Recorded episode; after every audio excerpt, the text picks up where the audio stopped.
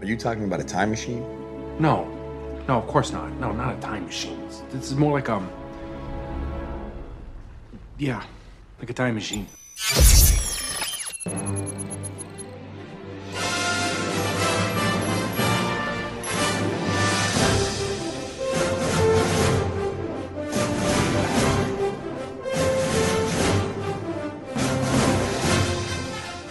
Salut à toutes et à tous et bienvenue dans Playback.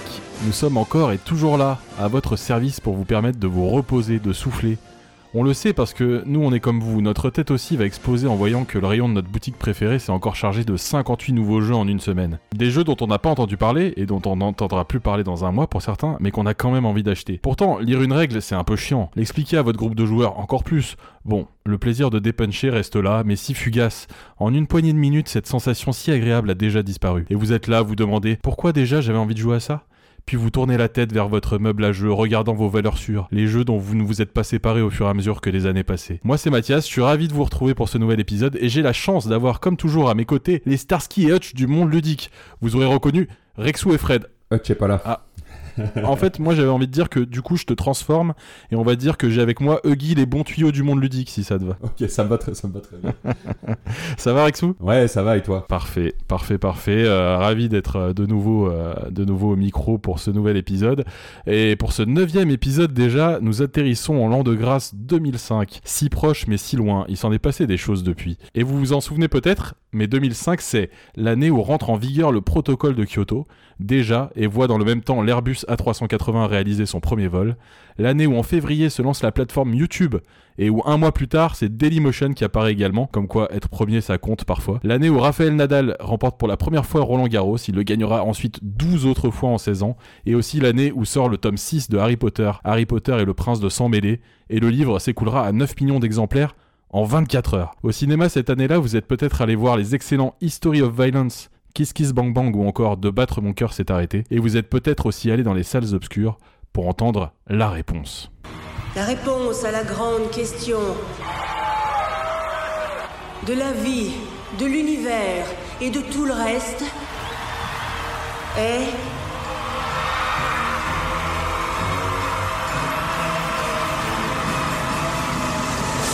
Quarante-deux. Ah oui 42 Oui, après mûre réflexion, c'est bien ça, 42.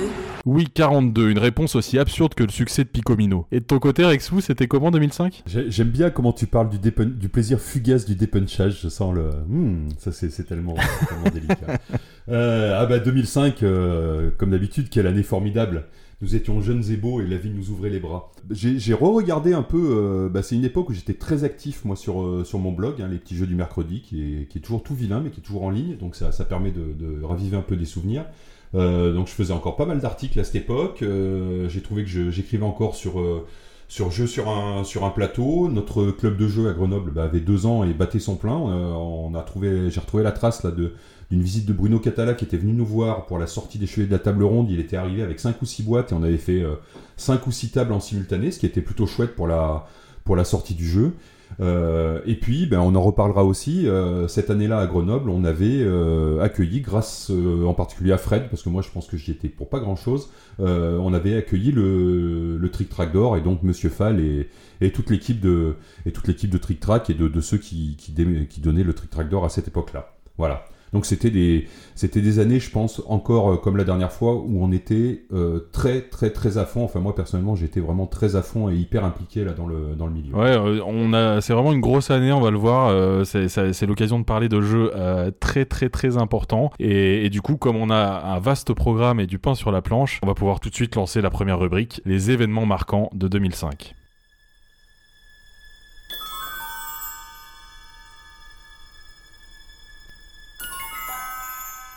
Et on va commencer avec une news euh, que Rexou tu as retrouvée euh, in extremis. Euh, c'est celle qui concerne un éditeur qui n'existe plus aujourd'hui. Cet éditeur c'est Tilsit et qu'est-ce qui se passe pour Tilsit en 2005 Alors en fait, il y a, pas de la news n'a jamais été publique en fait, hein, et vous allez comprendre pourquoi. Mais bah, j'avais fait un petit article sur le blog pour constater que euh, bah, Tilsit ne, semblait, plus traduire les jeux Cosmos, donc probablement avait perdu la licence.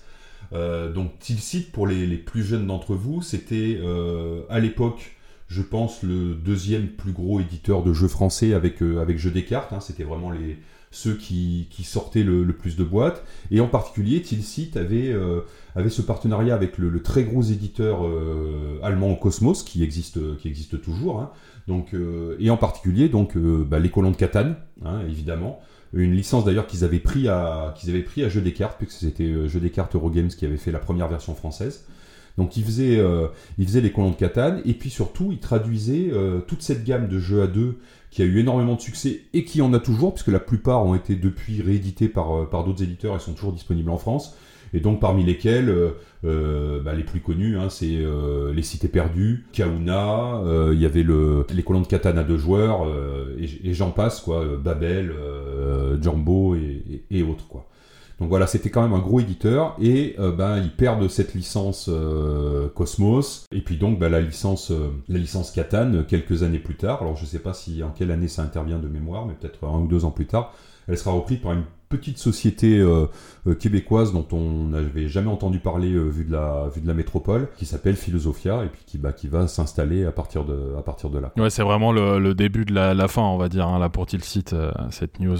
Ouais, parce que Tilsit, ils avaient. alors, bon, les, les gens de Tilsit sont.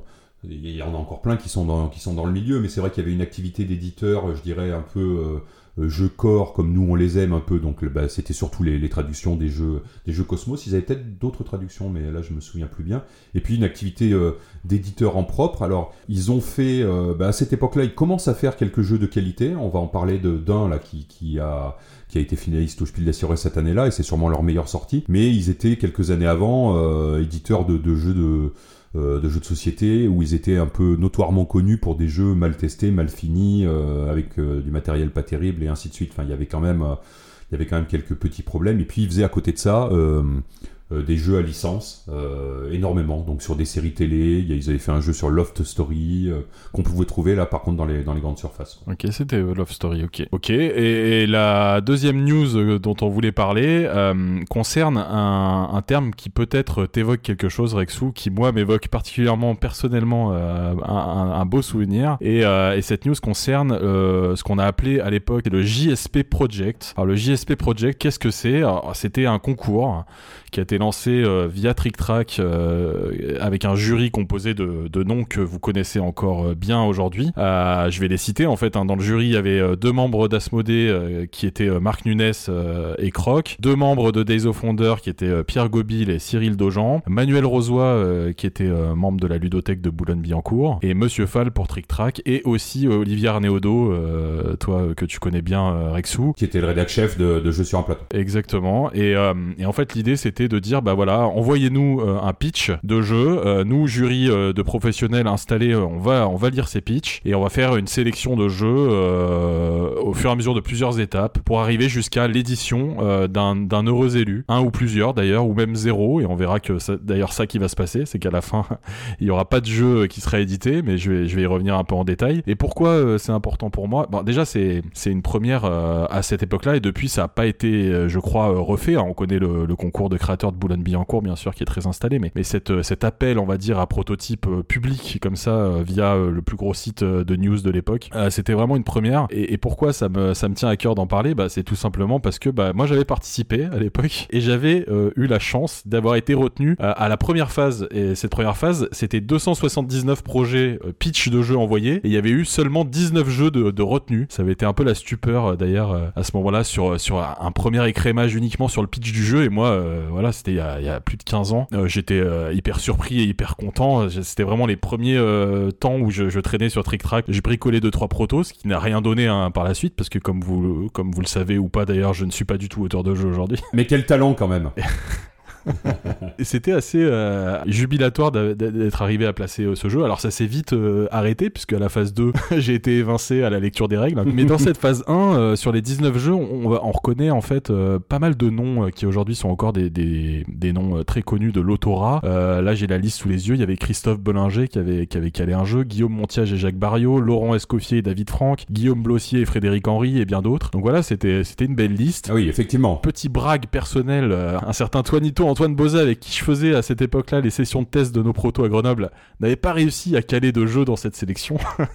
bon, dans la, à, la fin, c'est lui qui s'en sort euh, le mieux, hein, au final. Donc euh, tout va bien pour lui. Légèrement. Et il se, il se qualifiera euh, d'ailleurs l'année d'après avec son jeu Takenoko à Boulogne. Et ensuite, il y avait eu une phase 3 où il était resté que trois projets. Alors, de mémoire, comme je disais, le concours avait fait un peu un petit flop parce qu'il n'y avait pas eu de, de, jeu à la fin qui était édité. Mais ce qui est intéressant, c'est que sur les trois jeux finalistes à la fin, on peut au moins citer deux qui seront édités plus tard. Alors, je t'ai préparé un petit quiz, Rexou. Je vais te donner le nom de ces deux jeux euh, de l'époque, le nom des protos, et tu vas essayer de deviner ce, à quoi correspondent ces jeux aujourd'hui. Alors, le, premier, le premier, il est facile. C'est Les Croisés du Temps de Ludovic Viala et Arnaud Urbon. Ah oui, alors ça, c'est ce qui a été édité euh, chez Matago. Là, c'est un des premiers très gros jeux euh, Matago, et ça s'appelait ben, Cosmos, non? Non. Euh, non, comment ça s'appelait? Chronos. Chronos, voilà, c'est ça. Chronos avec les trois plateaux là où on pouvait se balader d'époque en époque. Ce qui était un jeu assez brillant, mais vraiment, vraiment très compliqué, quoi. C'est ça. Et, euh, et, le deuxième jeu qui avait été euh, sélectionné à la dernière étape, c'était un jeu qui s'appelle Conflit mythologique 2 points, Égypte de Guillaume Montiage et Jacques Barriot. Oui, bah là c'est facile parce que du coup ils n'ont pas fait tant de jeux que ça, donc c'est Kemet qui a été aussi édité chez, chez Matago du coup. Qui a toujours une vie, hein, puisqu'il a, il a été relancé sur Kickstarter. Alors je sais pas si là, je crois que la nouvelle version est parue même euh, mhm. euh, cette année, mais voilà, un, et c'est un super jeu. C'est vraiment un super jeu. Ouais, bah voilà, comme tu l'as dit, les deux jeux édités par Matago, c'est assez euh, marrant. Et donc du coup ces jeux n'ont pas été édités via le process du JSP Project, mais ont fini par être édités quand même quelques années après. Donc voilà, c'était un petit un événement événement qui n'est pas si important au regard du monde ludique en, en général. Moi, c'était un petit souvenir personnel. Et puis, en, mais j'ai pas retrouvé comme ça de d'appel à prototype euh, via des professionnels euh, à l'époque qui étaient très installés et très importants du milieu. Ça n'a pas recommencé derrière parce que ça n'avait pas vraiment marché, j'ai l'impression, mais voilà, c'était intéressant de savoir que euh, ça avait donné en fait à la fin 19 projets avec tous ces grands noms du jeu et, ces jeux qui ont été publiés ensuite. C'est quand même signe que en fait, voilà, il y a des gens qui savent faire, qui savent faire des jeux et qui ont, ont, toujours su faire et qui continuent aujourd'hui de le faire. Ouais, sur le JSP Project, alors moi je me souvenais plus de l'initiative avant que tu avant que tu en parles, euh, mais ça me revient là maintenant. Et effectivement, je pense que c'était une tentative de refaire en fait ce que ce qu'avait très bien réussi euh, Jeux et Stratégie dans les années 80-90, euh, puisqu'ils avaient aussi, ils faisaient ça, un appel à proto tous les ans. Il y avait le, pion d'or qui était qui était décerné, dont ben moi le, plus ancien souvenir que j'ai, c'était la, victoire du gang des, tractions avant de, Serge Lager. Quoi. Ah oui, oui.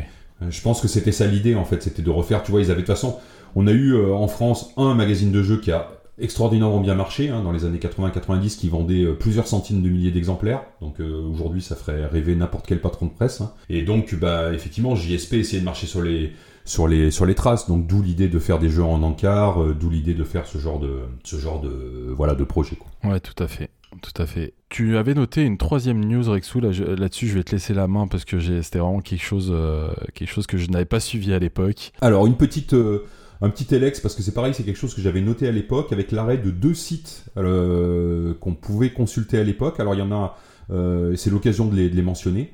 Donc le premier, c'est un, site qui s'appelle The Games Journal, et qui est toujours en ligne. Euh, bon, il a toujours son, interface, parce que c'est un peu vieilli hein, depuis, depuis 2005.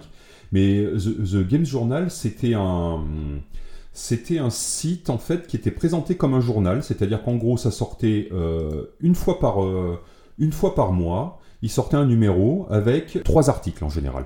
Donc il y avait trois articles euh, euh, assez fouillés. Je pense que si on regarde les contributeurs, il encore des, gens qui interviennent sur les sites US, sur Board Game Geek et tout ça. Le rédac chef, c'était quelqu'un qui s'appelait Greg Alec Nevicus, qui, était, euh, ouais, qui écrivait beaucoup à l'époque, qui écrivait d'ailleurs très bien, qui écrivait aussi dans, Counter, le, journal anglais. Et c'était des articles hyper, hyper fouillés. Alors il y avait de temps en temps, effectivement, des, ça pouvait être des petites parties de critique de jeu, mais c'était surtout des, des réflexions sur le monde du jeu. Euh, sur la critique, euh, avec des choses qui étaient plutôt, euh, plutôt bien foutues, c'était quasiment les seuls sur ce, sur ce, sur ce créneau. Donc là, vous pouvez, vous pouvez aller chercher, là je suis en train de, je suis dessus actuellement, voilà, l'éthique dans le jeu, il y avait des...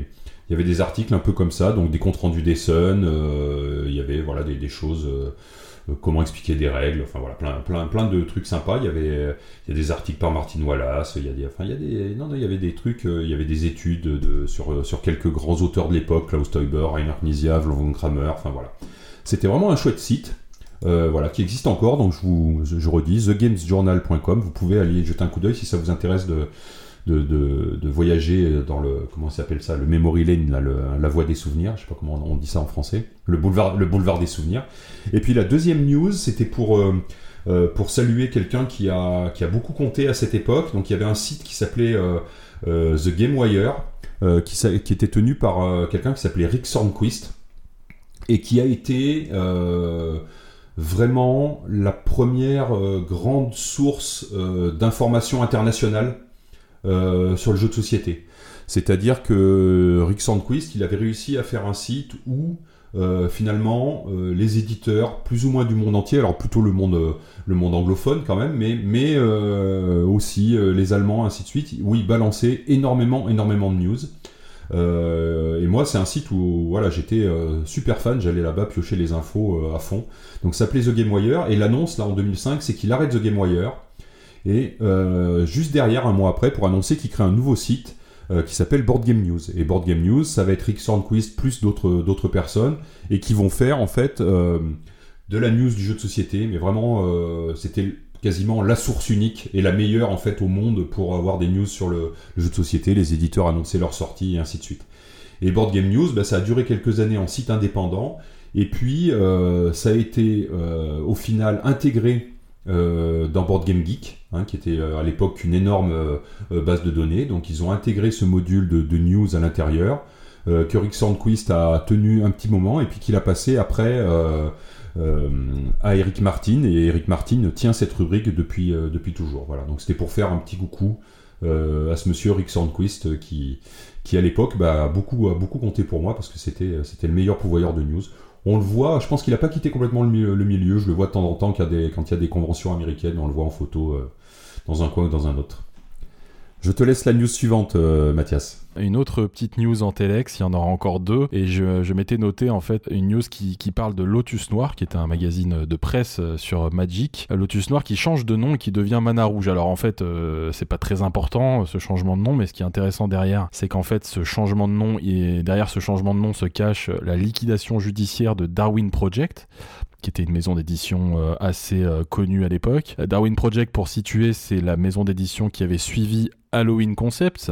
Donc quand Halloween Concepts s'était arrêté, euh, il y avait eu Darwin Project avec une partie de l'équipe qui avait repris certaines, euh, certains projets de Halloween Concept. Et ensuite, quand Darwin Project s'arrête, donc en 2005 ou 2004 ou 2005, on, verra naître euh, Play Factory qui, qui va reprendre une partie de l'activité de Darwin Project. Donc aujourd'hui, Play Factory existe encore. hein. Donc c'est voilà derrière ce changement de nom d'un magazine sur Magic l'Assemblée se cache cette news, on va dire économique du milieu du jeu. Et, et Lotus Noir, Mana Rouge, c'est aussi l'occasion de parler d'une personne qui est assez importante euh, encore aujourd'hui dans le milieu ludique. Cette personne, c'est Leonidas Vesperini. Alors, euh, vous le connaissez peut-être aujourd'hui comme étant le patron de Mythic Games, euh, qui est une société qui s'est spécialisée dans les très gros projets Kickstarter avec un très gros succès. Mais à l'époque, il est donc rédacteur en chef de Lotus Noir et il le sera de Mana Rouge et il, passera ensuite rédacteur en chef aussi du magazine Ravage, qui est bien connu, bien connu aussi dans le dans le milieu ludique de la figurine, mais pas seulement euh, sur le jeu de société euh, à la fin en général. Et Leonidas Vesperini, je sais pas euh, Rexou si tu l'as croisé, mais il a été euh, à cette occasion, je veux dire, mais il a été membre du jury de l'Asdor jusqu'en 2015, euh, qu'il a quitté à cette date-là pour éviter le conflit d'intérêts parce qu'il était fortement impliqué dans le projet Conan à cette même époque. C'est lui qui le dit, hein, il dit qu'il qu'il- voilà, qu'il ne peut pas rester dans le jury de l'Asdor puisqu'il est très impliqué dans le projet Conan et du coup voilà, il quitte le jury de l'Asdor, mais il l'a été pendant 4 ans je crois. On s'est pas croisé, hein, puisque moi je, je suis arrivé en 2018. 2018, ok. Ouais. Ça marche. Et la dernière petite news euh, en Telex qu'on s'était noté, c'était euh, juste parler de, des primés de, du concours de Boulogne-Billancourt des créateurs de 2005. En fait, c'est un truc qu'on n'a pas fait pour les autres années, mais qui peut être intéressant. C'est de regarder quels étaient les prototypes et les auteurs primés au concours des créateurs de Boulogne-Billancourt, qui est quand même un concours de référence. Et en 2005, particulièrement, euh, j'ai regardé la liste est, est assez belle, puisqu'on va retrouver un jeu euh, Sébastien Pochon, euh, dont on a parlé euh, longuement dans d'autres épisodes, qui s'appelle euh, à ce moment-là Calife et Marchand, et qui deviendra Rexou. Isparan. Tout à fait. Il y a Dart Wars de Pascal Raymond qui ensuite a cherché un éditeur, a failli être euh, édité par plusieurs éditeurs euh, déjà installés, mais qui finira par être auto-édité par son, par son auteur, euh, dans mon souvenir. Petit meurtre et fait divers, rien que ça, de Hervé Marly, qui est dans la sélection, enfin dans les vainqueurs hein, de cette année-là de, de Boulogne-Billancourt. Et un jeu de Laurent Escoffier, qui a souvent gagné à Boulogne, un jeu qui lui n'a pas été édité par contre, qui s'appelle Sur la piste des animaux. Donc voilà, c'était pour dire que voilà. Il a toujours gagné à, à Boulogne, tu veux dire. Il a, il a, gagné, sept, il a gagné sept fois. Hein. Ouais, voilà. Donc euh, c'était assez, assez fou, avec euh, parfois des jeux qui ont trouvé le chemin de l'édition, parfois non. Mais voilà, c'est toujours Laurent Scoffier, c'est toujours quelqu'un qui a des idées un peu folles, euh, qui du coup vont marquer les esprits quand on est dans un jury de. Je sais pas, Rexou, t'as fait partie du jury des concours de créateurs de Boulogne-Billancourt? Alors à cette époque-là, je sais pas si 2005 c'était le cas, mais Manu Rosoy qui s'occupait du, du, concours à l'époque m'avait proposé deux années de suite faire, de faire partie du jury. Donc je sais pas si c'était 2003, 2004, 2002, 2005. Dans ces, enfin j'ai eu deux fois euh, l'invitation. Et moi c'est l'époque où euh, bah, j'avais un enfant une année sur deux, et donc ils étaient petits et c'était compliqué pour moi de, partir un week-end, donc j'avais j'avais décliné. Et par contre j'ai été euh, j'ai été membre du jury en 2018 je crois parce que c'est l'année où j'ai aussi commencé l'Asdor. J'ai fait le double jury cette année-là. Ok. et j'ai eu énormément de plaisir énormément de plaisir à y participer. On avait, on a primé, euh, alors je crois qu'on a primé que 4 jeux, ou pas 5, parce que là je vois qu'il y en avait 5 à cette époque-là. On en a primé 4. Tu, on aurait, tu m'aurais posé la question il y a 3 mois, il n'y en a aucun qui avait été édité. Et en fait, euh, sur les 4, là, alors je sais plus si on a primé 4 ou 5, mais j'ai vu qu'il y en a 3 que j'ai vu au festival de, enfin il y en a deux que j'ai vu au festival de Vichy et un troisième qu'on m'a annoncé qui était aussi dans les tuyaux, qui sont euh, soit en train de sortir, soit qui vont sortir euh, début 2022. Quoi. Ah oui, d'accord. Donc, bah, écoute. Euh, donc ça met du temps, mais ça arrive. Ouais, c'est ça, c'est ça. Les, plannings sont assez pleins hein, côté des éditeurs globalement. bah du coup, effectivement, si un jour il nous arrive de faire l'année 2018, euh, on aura des choses à dire sur ces jeux-là. Tu pourras les reciter à ce moment-là. Voilà. Ouais. ce qu'il faut savoir, tiens, bah, j'en profite. Alors, je sais pas quel, à quel moment on va être publié, peut-être un peu, un peu trop tard, mais c'est les 40 ans du Festival de Boulogne cette année, et ils font, ils font un jury un peu spécial où justement ils ont invité des anciens vainqueurs. Donc il y aura enfin ou, des, figures quoi. Il y aura, il y aura Manu Rosoy, il y aura Sébastien Pochon, euh, il y aura euh, Laurent Escoffier dans le, dans le jury typiquement. Parfait, parfait. Bah, du coup, on arrive à la fin de, cette première rubrique et on, se dirige euh, tout doucement vers la deuxième rubrique. Et, la deuxième rubrique, bah, c'est le palmarès des grands prix ludiques en 2005.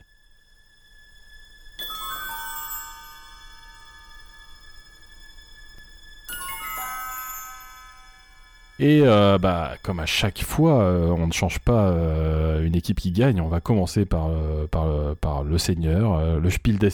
Le Spiel des qui, cette année-là, est remporté par un jeu qui s'appelle Niagara de Thomas Liching, qui est sorti en version originale chez Zor et qui sortira euh, chez Gigamic en version française. Donc un jeu, euh, moi j'ai dans mon souvenir que c'est un jeu qui était plus classé en boutique au rayon enfant, mais en fait en cherchant là, si on, en croit la boîte, c'était 8 ans et plus, donc c'est vraiment un jeu familial. Euh, bon, pour le coup, c'est vraiment dans la veine des prix du Spiel des Jahres qui sont des, jeux très très accessibles. on a vu que le Spiel des Jahres a eu plusieurs phases dans son existence, parfois primant des jeux un petit peu complexes et puis ensuite primant des jeux plus accessibles. Donc là on est vraiment sur le côté accessible de, de la sélection. On verra que dans les autres jeux sélectionnés, il y avait des jeux un petit peu plus euh, costauds. J'ai pas un énorme souvenir de Niagara, j'ai dû y jouer une fois. Je sais que c'est peut-être un jeu qui a, qui a plus marqué pour son matériel très original, avec des, du plexiglas comme ça qui était encastré dans une euh, rivière, un, jeu en 3D, plutôt que pour sa mécanique qui me paraissait pas non plus incroyable. Euh, il a été longtemps disponible via Gigamic. Je crois qu'il est plus disponible aujourd'hui. Je suis même sûr parce que j'avais cherché. C'est un peu un jeu oublié aujourd'hui, mais je sais pas toi Rexou, qu'est-ce que Alors moi Niagara, c'est pas un jeu que pas un jeu que j'adore, mais pour, autant euh, cette année-là, c'était euh, c'était probablement le bon vainqueur. Hein. c'était probablement le bon vainqueur parce que c'est plus un. Alors moi, je me souviens à l'époque vraiment, j'avais pas tellement aimé. Pourtant, c'était relativement malin, mais surtout, ce que tu as dit, c'est le matériel. Euh, et puis l'utilisation très intelligente de la boîte en fait, puis qui permettait de, faire elle-même le plateau, puisque ça permettait de faire une cascade euh, qui, tombait, euh, qui tombait, qui tombait de la boîte. Et effectivement, après, il y avait une histoire de trafic de, de trafic de, pierres précieuses, je crois, qui descendait le, long de la rivière, qu'il fallait remonter, pêcher, ainsi de suite. Et le matos, c'était vraiment de toute beauté. Donc c'est vrai que c'était un jeu relativement accessible et surtout très très beau avec des règles voilà relativement simples donc tous les bons critères voilà ça reste pas euh, un des très grands Spiel des mais cette année-là c'était plutôt un choix logique quoi Ouais. Et, et dans la liste des sélectionnés, du coup, on va commencer par un jeu dont on a déjà beaucoup parlé ici euh, dans plusieurs épisodes, puisqu'on a parlé de sa version euh, prototype, on a parlé de sa version éditée dans un, dans un ancien épisode. Ce, ce jeu, c'est Himalaya de, de Régis Bonset. Tu- évoquais tout à l'heure en parlant de Tilsit le fait que c'était probablement leur meilleur jeu. Eh ben en fait, Tilsit donc avait cette, cette réputation d'avoir sorti pendant très longtemps des jeux euh, pas terribles, euh, plutôt mal édités et tout ça. Et dans ces années-là, ils avaient commencé euh, une sorte de série de jeux euh, où il y a eu, euh, il y a eu Killar- Killargo, je crois, là-dedans. Il y a eu, euh, alors je me souviens plus comment ça s'appelait. Il y en avait un qui s'appelait Baron. En fait, ils avaient essayé de faire des jeux un peu de, des jeux d'auteur, quoi, et de, de monter un peu quand même la, la qualité, la qualité des jeux et un peu de l'édition, même si sur la fin, on sent qu'il y avait sur les derniers qui ont été édités, ils m'ont commencé à manquer d'argent. C'était, c'était plus ça. Mais vraiment, il y avait un- une, une- une bien meilleure qualité. Et puis ils avaient fait un peu comme, il me semble que c'était comme Aléa, donc les, les boîtes étaient un peu toutes illustrées sur le même format graphique. Je me, demande- je me souviens plus si elles étaient numérotées ou pas. mais Si, si, elles étaient numérotées, je crois. elles étaient ouais. numérotées. Et clairement, euh, clairement, Himalaya était le, le meilleur de, du lot hein, euh, de, de cette époque-là. Et bon, on rappelle, on a, on l'a, comme dit Mathias, on l'a déjà dit plein de fois, mais c'est et, et en France, on suivait particulièrement ce truc parce que ce- bon, à l'époque, la, la communauté était beaucoup sur Trick Track. On se souvient, on en a parlé dans le dernier épisode, que Trick Track avait fait gagner Himalaya alors que c'était qu'un proto. Euh, il avait fait gagner le Trick Track de bronze euh, trois ans plus tôt. Et donc il y avait une petite histoire d'amour en fait entre euh, les les trick trackiens euh, et puis ce jeu qui finalement se retrouvait euh, finaliste du Spiel. C'était vraiment une, très très belle histoire. Alors évidemment, alors je dis évidemment, mais il aurait pu gagner. Il aurait pu gagner. Il était peut-être un petit peu un petit peu il était plus compliqué. Euh, ce qui Ouais. explique probablement qu'il qu'il n'ait pas gagné, mais euh, voilà, c'était, c'était, et c'est toujours un très chouette jeu d'ailleurs. Tout à fait, ouais. Donc Régis Bonset, on l'a déjà dit, qui a créé ensuite euh, Libellude et qui a publié comme premier jeu Dixit et qui rééditera euh, pour le plaisir et parce que c'était c'est son c'est son jeu de, de cœur, j'imagine de toujours. Il faudrait qu'il vienne ici nous en parler, mais mais Himalaya sera republié sous le nom de Lords of Xidit chez Libellude Exactement. avec quelques petits aménagements. Et c'est une des premières d'ailleurs. Euh, alors, il faudra vérifier exactement parce que je veux pas dire de bêtises, mais c'est une des premières nominations de, de jeux d'auteurs français euh, au Spiel des. Hein, Il y avait eu Citadel euh, Ouais. euh, début des années 2000, mais il n'y a pas dû y en avoir beaucoup, beaucoup d'autres. Quoi. Ouais, dans les années 2010, ça sera tout le temps, mais à partir de 2010 et à partir de Dixit, ça sera tout le temps. Il y aura des jeux français absolument tout le temps et ils gagneront une année sur deux. Mais à cette époque-là, c'était quand même l'événement. Quoi. Et dans cette liste, euh, il y a un jeu qui s'appelle euh, Jumbo de, de Rudy Gordorn, euh, qui est sorti chez Cosmos et chez Philosophia en, en version française, comme tu le, comme tu le disais aussi tout à l'heure à propos de Philosophia qui reprend euh, les jeux Cosmos. J'ai pas de souvenir de Jumbo, moi de mon côté. euh, c'est un jeu d'achat et de vente de marchandises. J'ai le souvenir que juste que c'était un jeu à deux qui avait un petit peu buzzé, quoi, qui avait fonctionné à l'époque. Ouais, bah, alors moi j'y ai joué une ou deux fois, j'ai plutôt un bon souvenir, c'était très très bien illustré, je sais pas qui faisait ça, mais euh, possiblement euh, possiblement Michael Menzel, même si ça me paraît un peu tôt pour, euh, pour Michael Menzel. Euh, mais voilà, c'était ouais, ouais, un, un- un chouette jeu à deux qui doit d'ailleurs toujours être euh, qui doit toujours être disponible, je pense. hein. Artiste Michael Menzel, quel talent. Ouais, c'est bien ça, c'est bien ça, ça doit être un de ses premiers, euh, ça doit être un de ses premiers, je pense. Dans la liste, on a, on, a un jeu de Wolfgang Kramer et Michael Kisling, hein, les, les bien nommés, hein, qui figurent euh, souvent sur cette liste de prix, comme vous le savez, avec un jeu qui s'appelle Fairflixt en allemand et qui s'appelle That's Life aussi dans une autre version qui était sortie chez Ravensburger. Alors pour la petite, euh, voilà, pour le petit descriptif, euh, euh, That's Life, c'est un jeu de parcours avec un dé. Euh, Alors quand on dit ça, on se dit oulala, dans quoi euh, je m'embarque Mais euh, en fait, il y a plein de petits trucs qui font que le jeu va vraiment sortir un peu des sentiers battus. Il y a une histoire de pions neutres qu'on peut bouger euh, comme nos pions à nous, euh, puisque le but en fait c'est que c'est un jeu de parcours, on va se déplacer, où, où en fait les, les pions vont se déplacer sur un parcours et à chaque fois qu'une case va être quittée par le dernier pion, on va récupérer cette case. Alors si on rajoute à ça le fait qu'il y a des cases qu'on a envie de récupérer, des cases qu'on n'a pas envie de récupérer, des pions neutres qui viennent bouleverser un peu tout ça, de fait qu'on puisse reculer, avancer, euh, voilà, c'est ça donne un espèce de, moi j'ai joué quelques parties. C'est un jeu que je trouve vraiment euh, super euh, super intéressant. Ça donne des dynamiques de jeu qui sont vraiment très intéressantes. Euh, le rythme de jeu est assez particulier. Avec un matériel très simple, on arrive vraiment vers un jeu qui, qui est assez subtil à la fin, qui se renouvelle hyper bien parce qu'il y a des parcours différents qui sont réalisables à l'infini en fait, hein, parce qu'on agence les tuiles pour faire le parcours co- un peu comme on veut et ça ça peut se transformer presque en jeu d'ambiance en fait.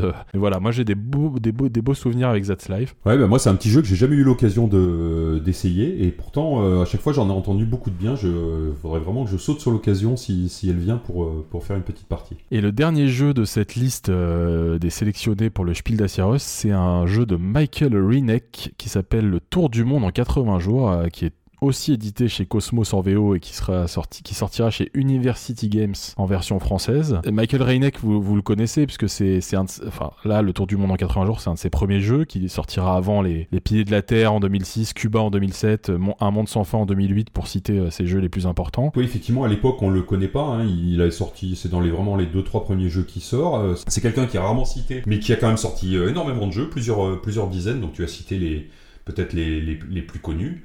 Euh, mais voilà, il est toujours euh, il est toujours actif. hein. donc on n'est pas pas du tout à l'abri d'une bonne euh, bonne surprise de, sa part. Et alors le Tour du monde en 80 jours, moi c'est un jeu que j'avais beaucoup aimé à l'époque. Je me souviens plus du tout exact comment on jouait, mais je me souviens qu'il y avait une mécanique intéressante où on choisissait son action.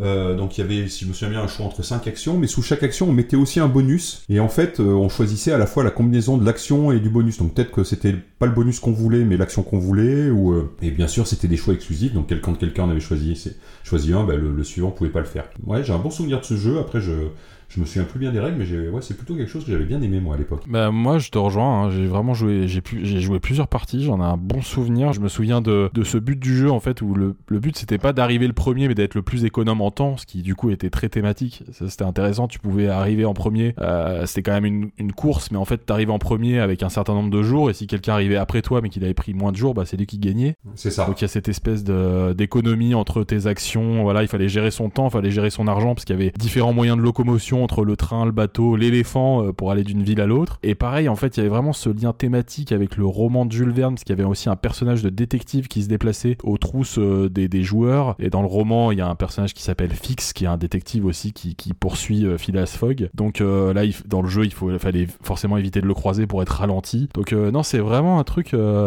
Moi, c'est vraiment un, chouette souvenir, le Tour du Monde en 80 jours. J'y rejouerai avec plaisir, peut-être pour constater que ça a affreusement vieilli, mais, ça se tente, ça se tente. Et donc, euh, bah, à l'époque, euh, catégorie enfant, hein, le deuxième prix, Kinderspiel, le gagnant, c'est un jeu qui s'appelle euh, Das kleine Gespenst. Donc, c'est le, petit fantôme de Kai Afferkamp, qui a fait plusieurs jeux enfants. euh, voilà, et c'est sorti chez Cosmos. C'est jamais sorti en, en français, donc je crois qu'aucun de nous deux n'y a joué, hein, Mathias. Enfin, moi en tout cas. Ouais, non, non, j'y ai pas joué. J'ai fait quelques petites recherches. J'avais vu que c'était un jeu de mémoire avec, à mixer avec un jeu de réflexe. Et euh, a priori, c'est surtout le matériel qui avait marqué à l'époque plus que le, que le jeu en lui-même qui était assez classique pour un jeu enfant de mémoire.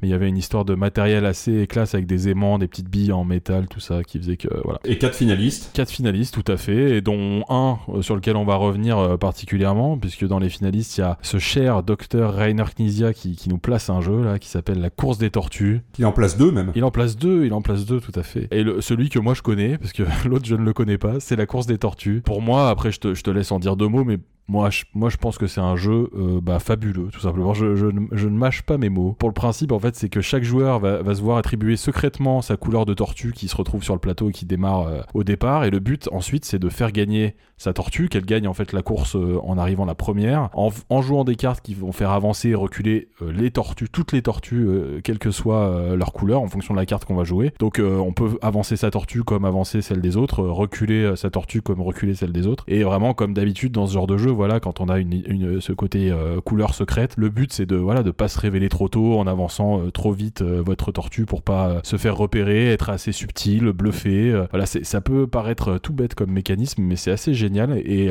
il y a un truc en plus qui était vraiment rigolo, c'est qu'en fait quand une tortue avance, elle emmène avec elle toutes celles qui se sont empilées sur elle, euh, évidemment, et, et elle laisse euh, celles qui étaient dessous, et du coup vont se créer comme ça des dynamiques de mouvement où parfois on, emmène notre tortue en, en faisant bouger une autre. Donc voilà, tout, tout- tout- toute la subtilité, c'est d'être dans le bon wagon au bon moment et de, l'emporter sur le fil. Ouais, j'ai joué un peu avec, euh, mes enfants. J'ai un, plutôt un bon souvenir de ce, petit jeu. C'était une chouette édition. Puis dans la sélection, bah, il y a y a un autre jeu de, de Rainer Knizia qui s'appelle Mago Magino, moi que je ne connais pas. Mais il y a un autre jeu de tortue aussi qui s'appelait la Tortue Tatoon. Euh, Il y avait un un super matos. Il me semble qu'il y avait plusieurs jeux dans la boîte, mais pour le coup, euh, bah, souvent c'est des mauvaises idées en fait. Euh, euh, Il y avait sur tous ces jeux, il y en avait un qui était pas mal, le reste qui était, qui était pas terrible. Quoi. Et ben après ce, ce- ce prix allemand incroyablement important, on va passer au, au prix français puisque c'est l'As d'or qui va nous intéresser. Et cette année, l'As d'or, c'est bah, les Aventuriers du Rail de Alan Moon. Ouais, quelle surprise. Non, il avait gagné le, il avait gagné le Spiel des Jahres euh, l'année d'avant, hein, je crois, en, 2000, euh, en 2004. Et euh, de fait, il y avait, euh, de toute façon, sur tous les prix où il a participé, il y avait quasiment aucun, euh, suspense puisque c'est, euh, voilà, un des, rares jeux, je dirais, euh, tout public, euh, relativement parfait, quoi, puisque euh, bah, c'est encore un jeu qui cartonne, euh, qui cartonne plus de 15 ans après sa sortie, c'est voilà. Comme tu le dis, on l'avait déjà évoqué longuement dans notre tout premier épisode, puisqu'on avait fait 2004, c'était l'épisode 1 de ce podcast. Bah oui, enfin, énorme classique, euh, édité par Days of Wonder, qui est encore aujourd'hui euh, une maison d'édition euh, plus qu'active. On vous invite à réécouter notre épisode 1, puisqu'on en a énormément parlé. Et puis voilà, les Aventuriers du Rail, c'est encore un jeu qui sert de tremplin pour les nouveaux joueurs, il me semble. Oui, oui, bah carrément, bien sûr, bien sûr. Il y a plein de caractéristiques qui font que, que c'est un jeu qui marche et qui marchera encore pendant de longues années, je pense. Et c'est l'époque où euh, l'Asdor, donc maintenant, euh, est fait par un jury, où il y a, euh, a plus qu'une seule catégorie. À cette période-là, il y a vraiment qu'une catégorie. Il sélectionne 10 jeux, en fait, mais à l'intérieur, bah, il y a des jeux enfants, des jeux adultes, des jeux un petit peu plus experts, et puis ils font gagner un seul jeu au final. Voilà. C'est cette période-là, avant qu'il y ait maintenant les trois, les trois, puis maintenant cette année-là, même cette année maintenant quatre catégories qui, sortent de là. Donc on est, voilà, on est passé d'un, d'un As d'or euh, à 53 catégories, un, un As d'or qui en a plus qu'une, quoi. Mais tous les finalistes sont concentrés dans une seule liste. Dans cette sélection de finalistes, euh, il y a beaucoup de jeux dont on pourrait pas, enfin dont on pourrait parler en fait, parce que voilà, je, vois là si je les lis dans, dans l'ordre euh, alphabétique, il me semble, on a Atlas et Zeus de Bruno Catala qui est sorti chez Jeux des Cartes, qu'on a évoqué euh, rapidement avec euh, Guerre et Bay et Drake et Drake dans notre épisode précédent avec Bruno Catala lui-même, un des fameux jeux de la collection A2 de, de chez Descartes. Coyote de Spartaco Albertarelli qui était sorti chez Tilsit et puis qui, qui sera chez, chez Gigamic ensuite. Coyote, moi j'en ai un bon souvenir. Ouais, c'est le jeu où on a les cartes sur la tête, là, avec un numéro. euh, on sait pas ce qu'on a, mais les autres savent. euh, c'est, chouette. C'est vraiment très chouette. ouais. C'est ça. Bah, c'est vraiment, euh, moi, c'est souvenir de bon fou rire, euh, pour le coup, malgré son côté qu'on, peut donner un peu matheux, parce qu'en fait, il faut estimer le total en fonction de, de toutes les cartes des autres et pas la nôtre. C'est vraiment un jeu qu'on peut rapprocher du Perudo, quoi. Vraiment, si vous aimez le Perudo, vous aimez Coyote, quoi, globalement. Voilà. Euh, Diam de Alain Couchot et Bernard Klein euh, chez Ferti. Alors là, on est sur du jeu en bois extrêmement beau. On en a déjà parlé, il me semble, qui peut tout, à fait euh, faire objet euh, de déco, tellement c'est magnifique. Après, il y a l'escalier hanté de Michel Shannon, qui est un, qui est chouette jeu, un chouette jeu enfant qui doit, qui qui est toujours disponible. Bah c'est c'est vraiment un des meilleurs jeux enfants pour cet âge-là, là, 4 ans et plus. Moi, je, je, je trouve ça je trouve Ouais, ça super exactement. bien. Et en plus, le jeu avec un petit changement de règles permet de pousser le jeu jusqu'à 6 ans euh, en, en twistant un peu les règles pour le rendre un peu plus difficile quand l'enfant grandit. Et ça, c'est vraiment cool. On vous le conseille. Enfin, moi, je, je le conseille euh, vraiment euh, avec force. euh, c'est- c'est- ce jeu pour 4 ans et plus, Escalier hanté, c'est c'est hyper bien. Le suivant, bah, c'est Macabana euh, de François Hafner chez Tilsit. Euh, pareil, hein, toujours dans, cette même collection que, Himalaya dont on parlait, là, qui était un, chouette jeu euh, de choix simultané de peinture de, de paillotes sur une île qui a été réédité, euh, qui a été réédité là, au début des années 2010. Ouais, tout à fait. Moi, j'ai beaucoup joué à l'époque à ce jeu-là. C'est vraiment très efficace. un jeu de prise de risque et de placement. Un jeu dans lequel on avait le droit de tricher. Il fallait pas se faire attraper. Des fois, euh, ça passait parce qu'il y avait d'autres qui trichaient encore plus et qui voulaient pas attirer l'attention sur eux. Euh, C'était marrant quand même. C'était vraiment un super jeu. Ozo le Mio de Corey Van Morzel. Ça, c'était donc Cornet Van Morsel, on en a parlé, hein, c'est euh, c'est l'éditeur. souvent, il se faisait éditer, bah, il s'auto-éditait, et il s'auto-édite toujours d'ailleurs sur une. c'est un, un néerlandais, dans une société qui s'appelle Quali, on en a parlé au le dernier épisode pour Street Soccer. Et Ozo, et les Mio, ça avait été repris donc euh, en allemand chez, chez Zor et en France euh, par, euh, par Gigamic. C'était un jeu d'enchères euh, assez gamer, si je me souviens bien, où on devait en fait construire un, construire un zoo. Moi j'en ai fait quelques parties, c'était pas mal, après je m'en suis lassé, je l'ai revendu, mais voilà, c'était un, un chouette jeu. ouais. Et le dernier de la liste, c'est Shazam de Philippe Despalières et François Bruel, qui est aussi au pinceau sur ce jeu qui est sorti chez lui-même. moi, j'ai un super bon souvenir de Shazam. C'est un petit jeu à deux d'affrontement. Moi, j'ai le souvenir d'un jeu extrêmement cérébral parce qu'on avait la possibilité de prévoir ce que pouvait faire l'adversaire en fonction de ce qu'il avait déjà joué. Donc, il y avait un côté bluff. On, parlait du Seigneur des Anneaux, la confrontation, la dernière fois, avec ce côté rejouer contre le même adversaire qui donne plus de saveur au jeu. Shazam, c'était vraiment de, ces jeux-là, dans mon souvenir. Vraiment avec des, illustrations de François Bruel qui étaient fabuleuses, euh, as usual.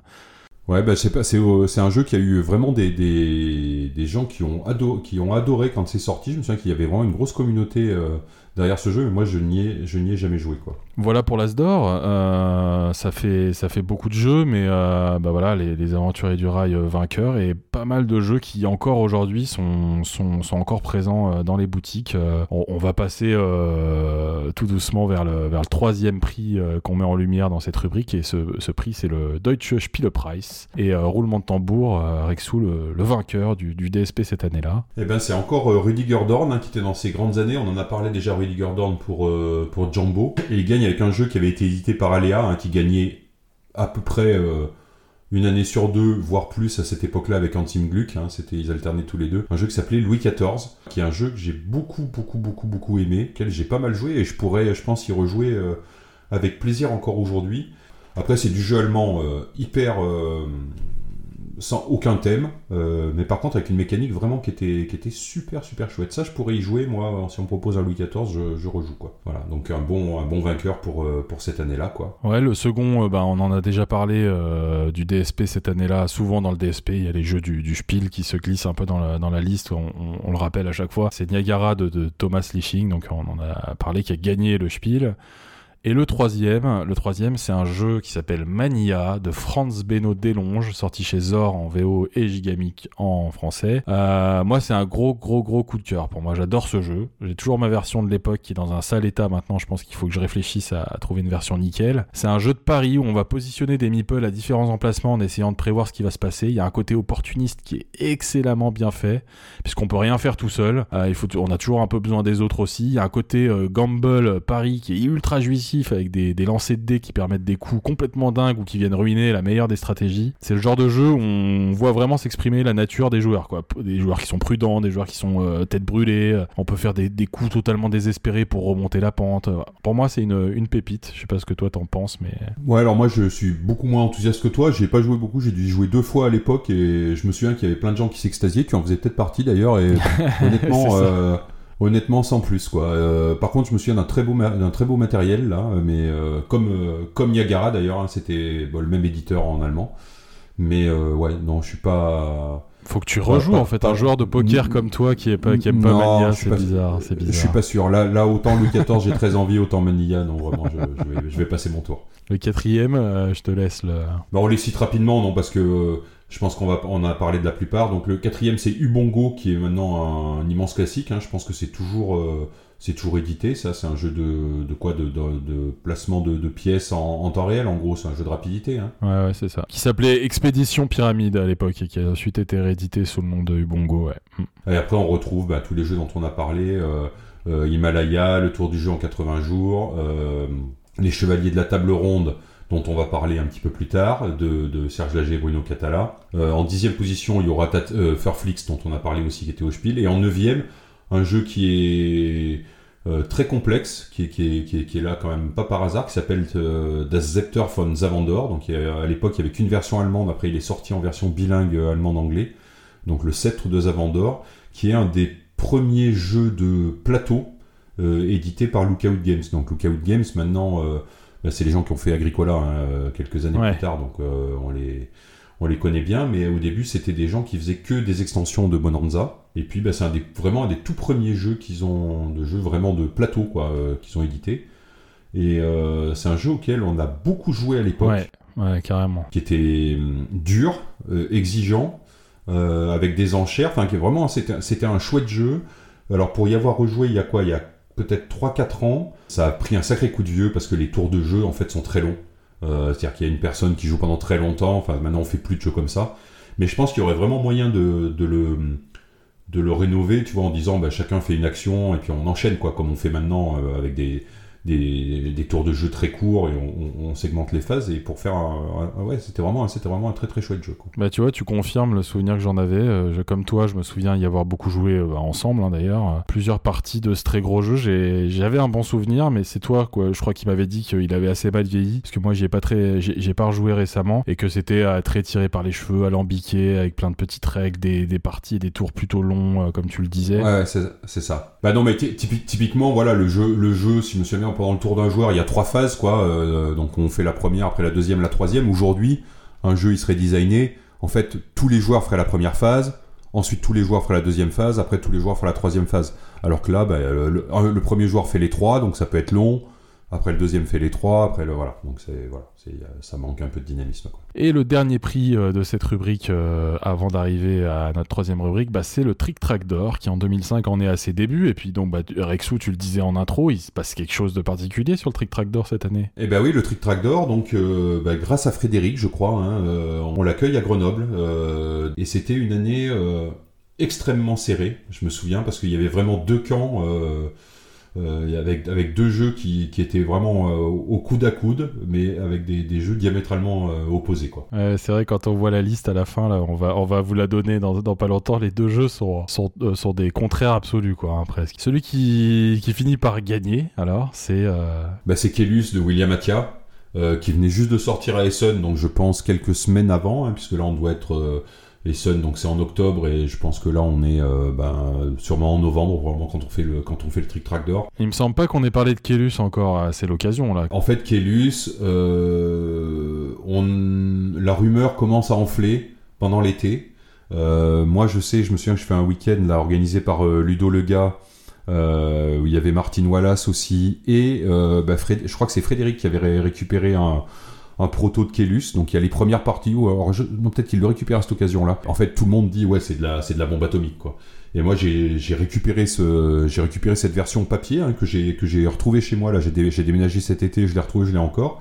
Euh, et donc on fait, ben, euh, ouais, en septembre, on commence à faire les premières parties de Kellus et et tout de suite, on se rend compte que euh, bah, que c'est c'est de la bombe atomique quoi. hein.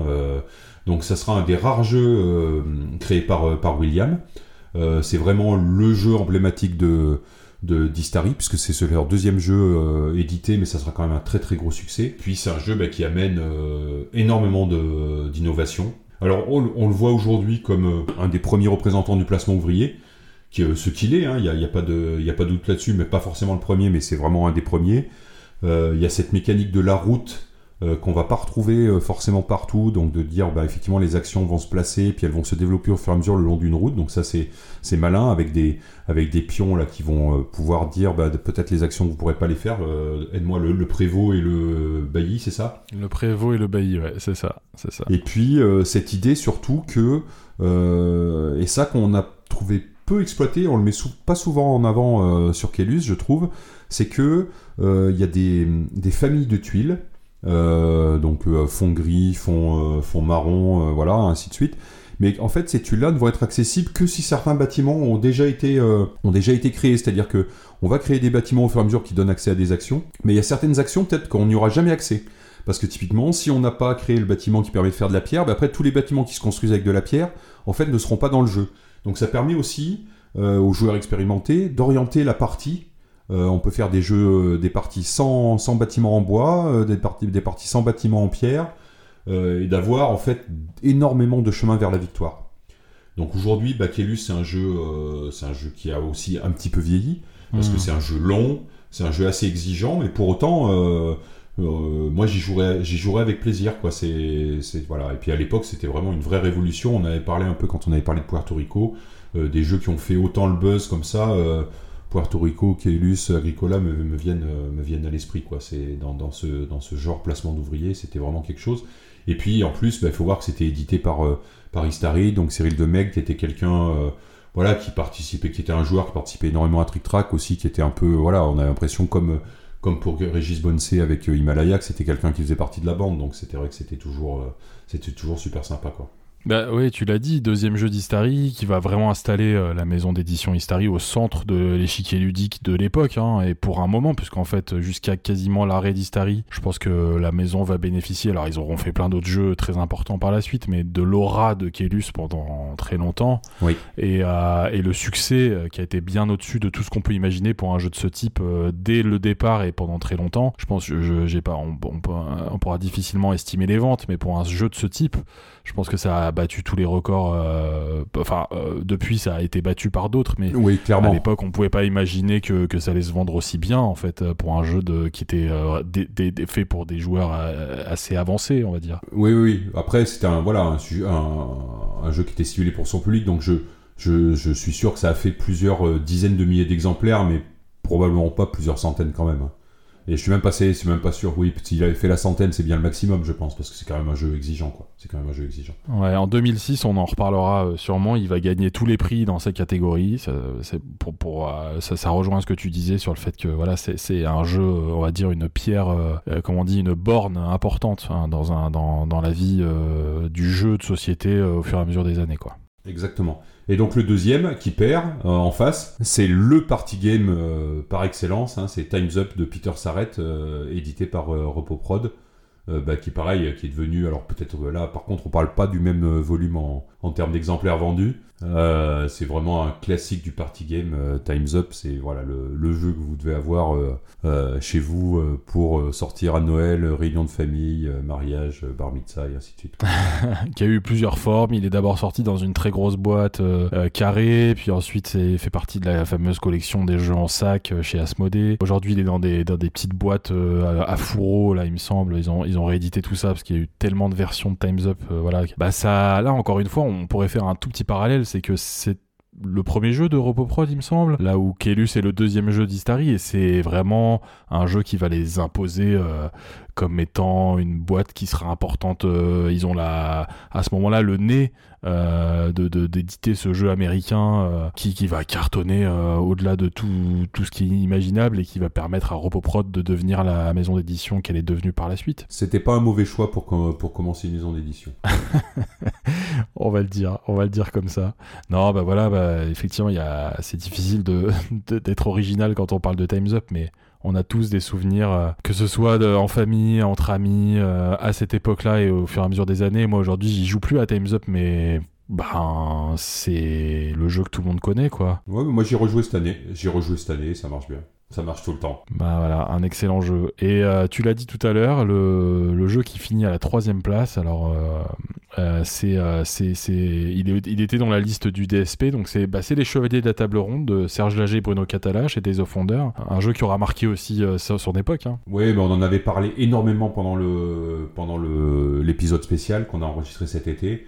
Euh, en particulier, c'est un jeu qui a ouais, qui un matos, qui avait un matériel euh, absolument incroyable à l'époque, qu'il a toujours d'ailleurs. Après, euh, avec des mécaniques qui ont un petit peu vieilli. Mais vraiment à l'époque c'était incroyable et il fallait vraiment des jeux du calibre de, de et, et Times Up pour lui passer devant quoi. Et les, les hum, comment dire le, jeu coop, alors je sais je sais pas à ce moment-là où en est le jeu coopératif, mais c'est aussi pareil un, un moment euh, important. Il y a eu le Seigneur, le Seigneur des Anneaux bien sûr qu'on a longuement évoqué, euh, mais le, jeu de coopération avec euh, un traître comme ça là, est-ce que c'est c'est pas Alors déjà, d'une part, bah, effectivement, je pense que le jeu coop à l'époque, c'est que c'est que le Seigneur des Anneaux. Et puis euh, là, c'est euh, l'innovation euh, proposée par donc le, jeu, je crois, au début c'est un jeu de Serge et Bruno Catala amène, je crois que c'est lui qui amène l'idée de dire bah, il faut faire un jeu avec un traître.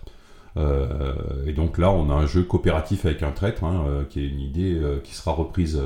qui sera reprise quelquefois et c'est brillant en fait c'est vrai que c'est ça met cette atmosphère de, suspicion autour de la table quand euh, les parties étaient réussies c'était assez exceptionnel quoi Bah, le trio, hein, qui est quand même magnifique, hein, donc euh, Kaelus, Time's Up, les Chevaliers de la Table Ronde. En quatrième ex aequo, on retrouve Louis XIV, dont tu viens de parler euh, pour le DSP, et le premier jeu d'Istari, qui s'appelle Is, de Cyril Demec de lui-même. en cinquième position un excellent petit jeu qui s'appelle euh, euh, Non Merci Fabuleux. à l'époque euh, ça s'appelle euh, Geschenkt puisque ça doit être que la version allemande je pense pas que la version française était sortie Ouais.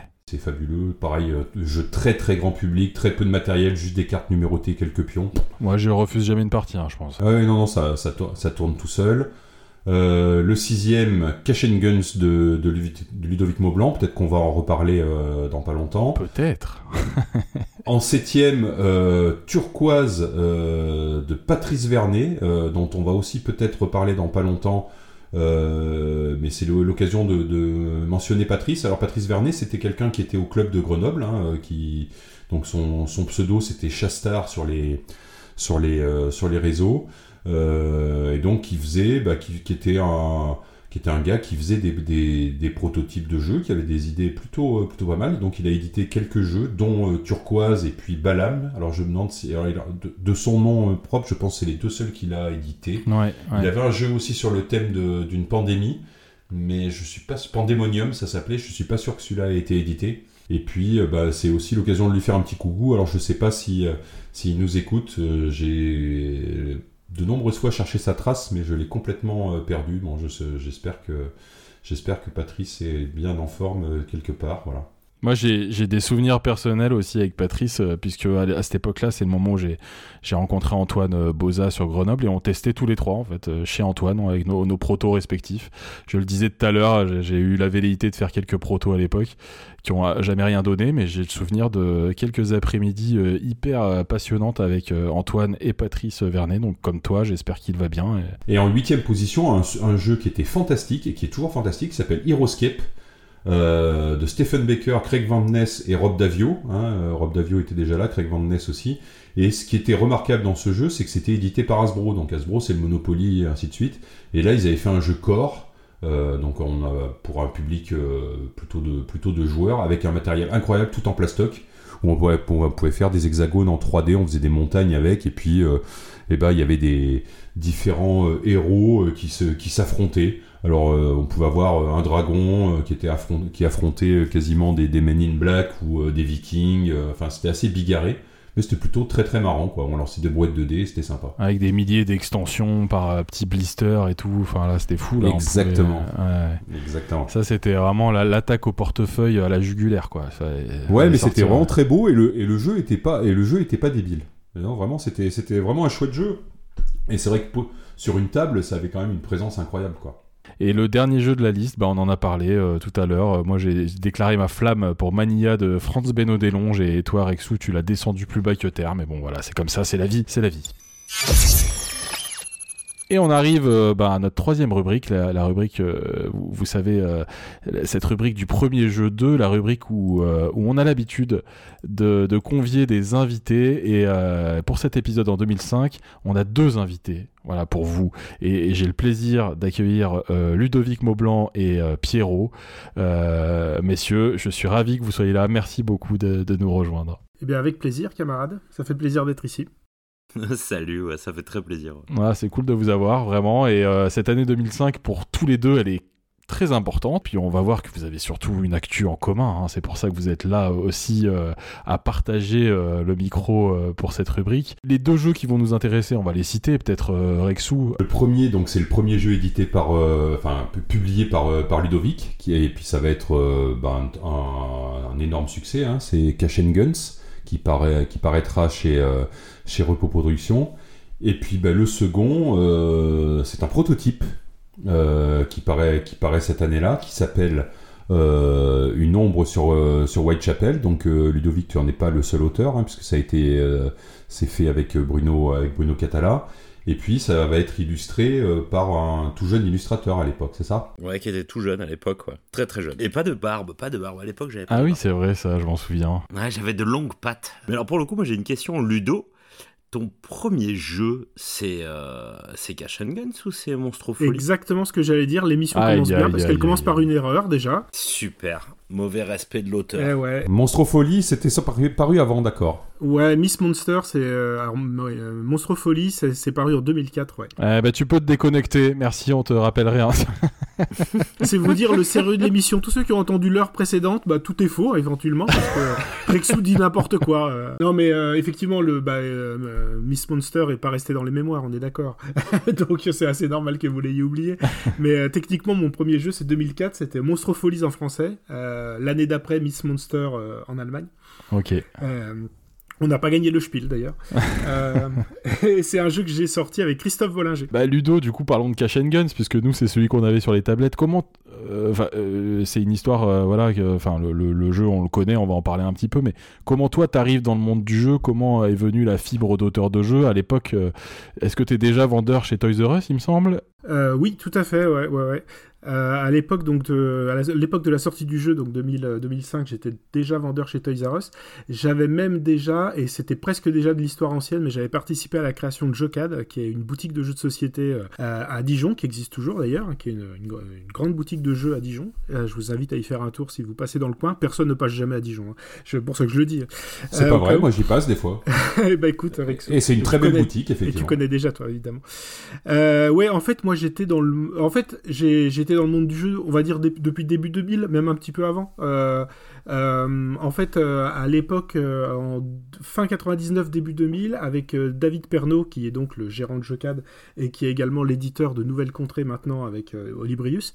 On est tous les deux, on bosse tous les deux chez Toys R Us et lui, à la fin de son contrat, il me propose de monter une boutique de jeux à Dijon. Euh, ce qu'on fait d'ailleurs avec un troisième associé qui, euh, est aujourd'hui, alors il a disparu, en fait non il n'a pas disparu, il habite Paris mais euh, on l'a un peu perdu de vue avec Fred. Euh, donc euh, tous les trois on monte une, une société qui était censée être la première euh, boutique de jeux en ligne euh, à vendre du jeu sur internet, ce qui se faisait pas du tout en France à l'époque. Et il s'avère qu'on sera pas la première mais la deuxième parce qu'il y a une boutique qui s'ouvre un mois avant nous. Euh, et euh, c'est à ce moment-là que je mets les deux pieds dans le monde du jeu, que euh, on fait un partenariat avec Bruno Feduti, donc je rencontre Bruno Feduti, il nous invite au, au ludopathique. Au ludopathique, je, rencontre- Bruno Catala qui fait aussi ses premiers jeux à ce moment-là. Euh, et moi, j'avais déjà très envie de faire des jeux à l'époque, donc c'était, euh, je me suis jeté je à, à corps perdu dans le, dans le monde du jeu à ce moment-là. Ouais. T'as t'as raison de parler de Jocad comme une boutique en ligne parce qu'effectivement à l'époque, euh, à l'époque c'était effectivement the boutique en ligne quoi. Moi j'avais, j'ai commandé, je commandais des jeux là-bas, euh, je commandais des jeux là-bas et, euh, et c'est vrai que c'était un des plus gros relais en fait. c'était le, la, ludothèque idéale de, de Bruno Feduti qui pointait directement chez chez Ouais. Donc c'est vrai qu'on se procurait les, les jeux là-bas quoi.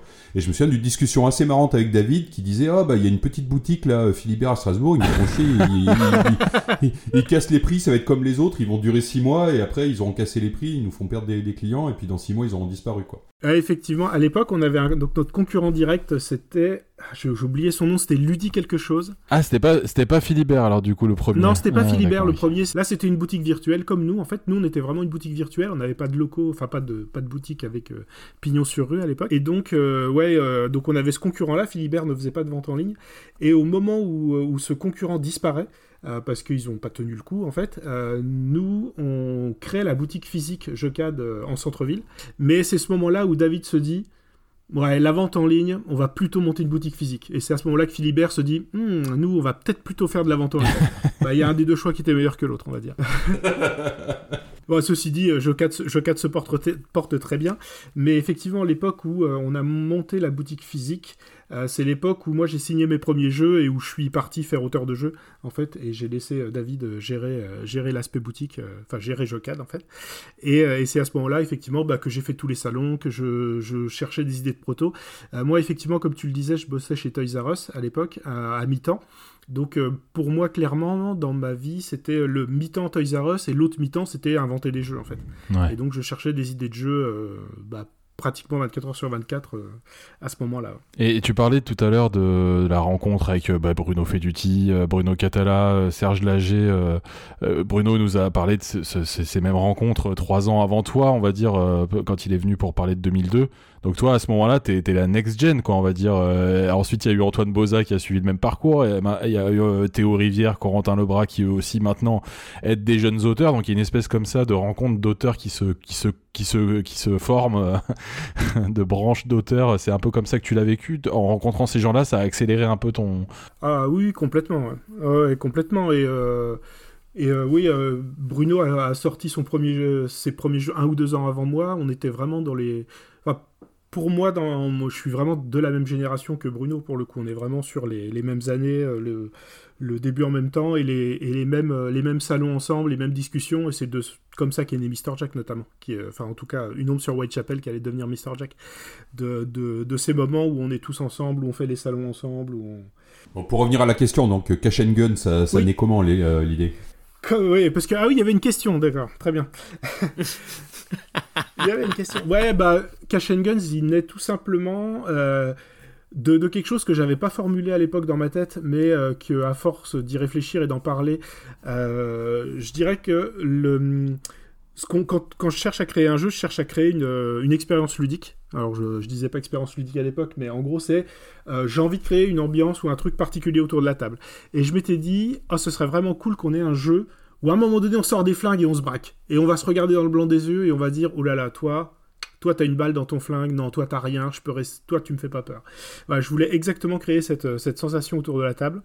Et donc, euh, bah, j'ai cherché une mécanique qui permettait d'y arriver.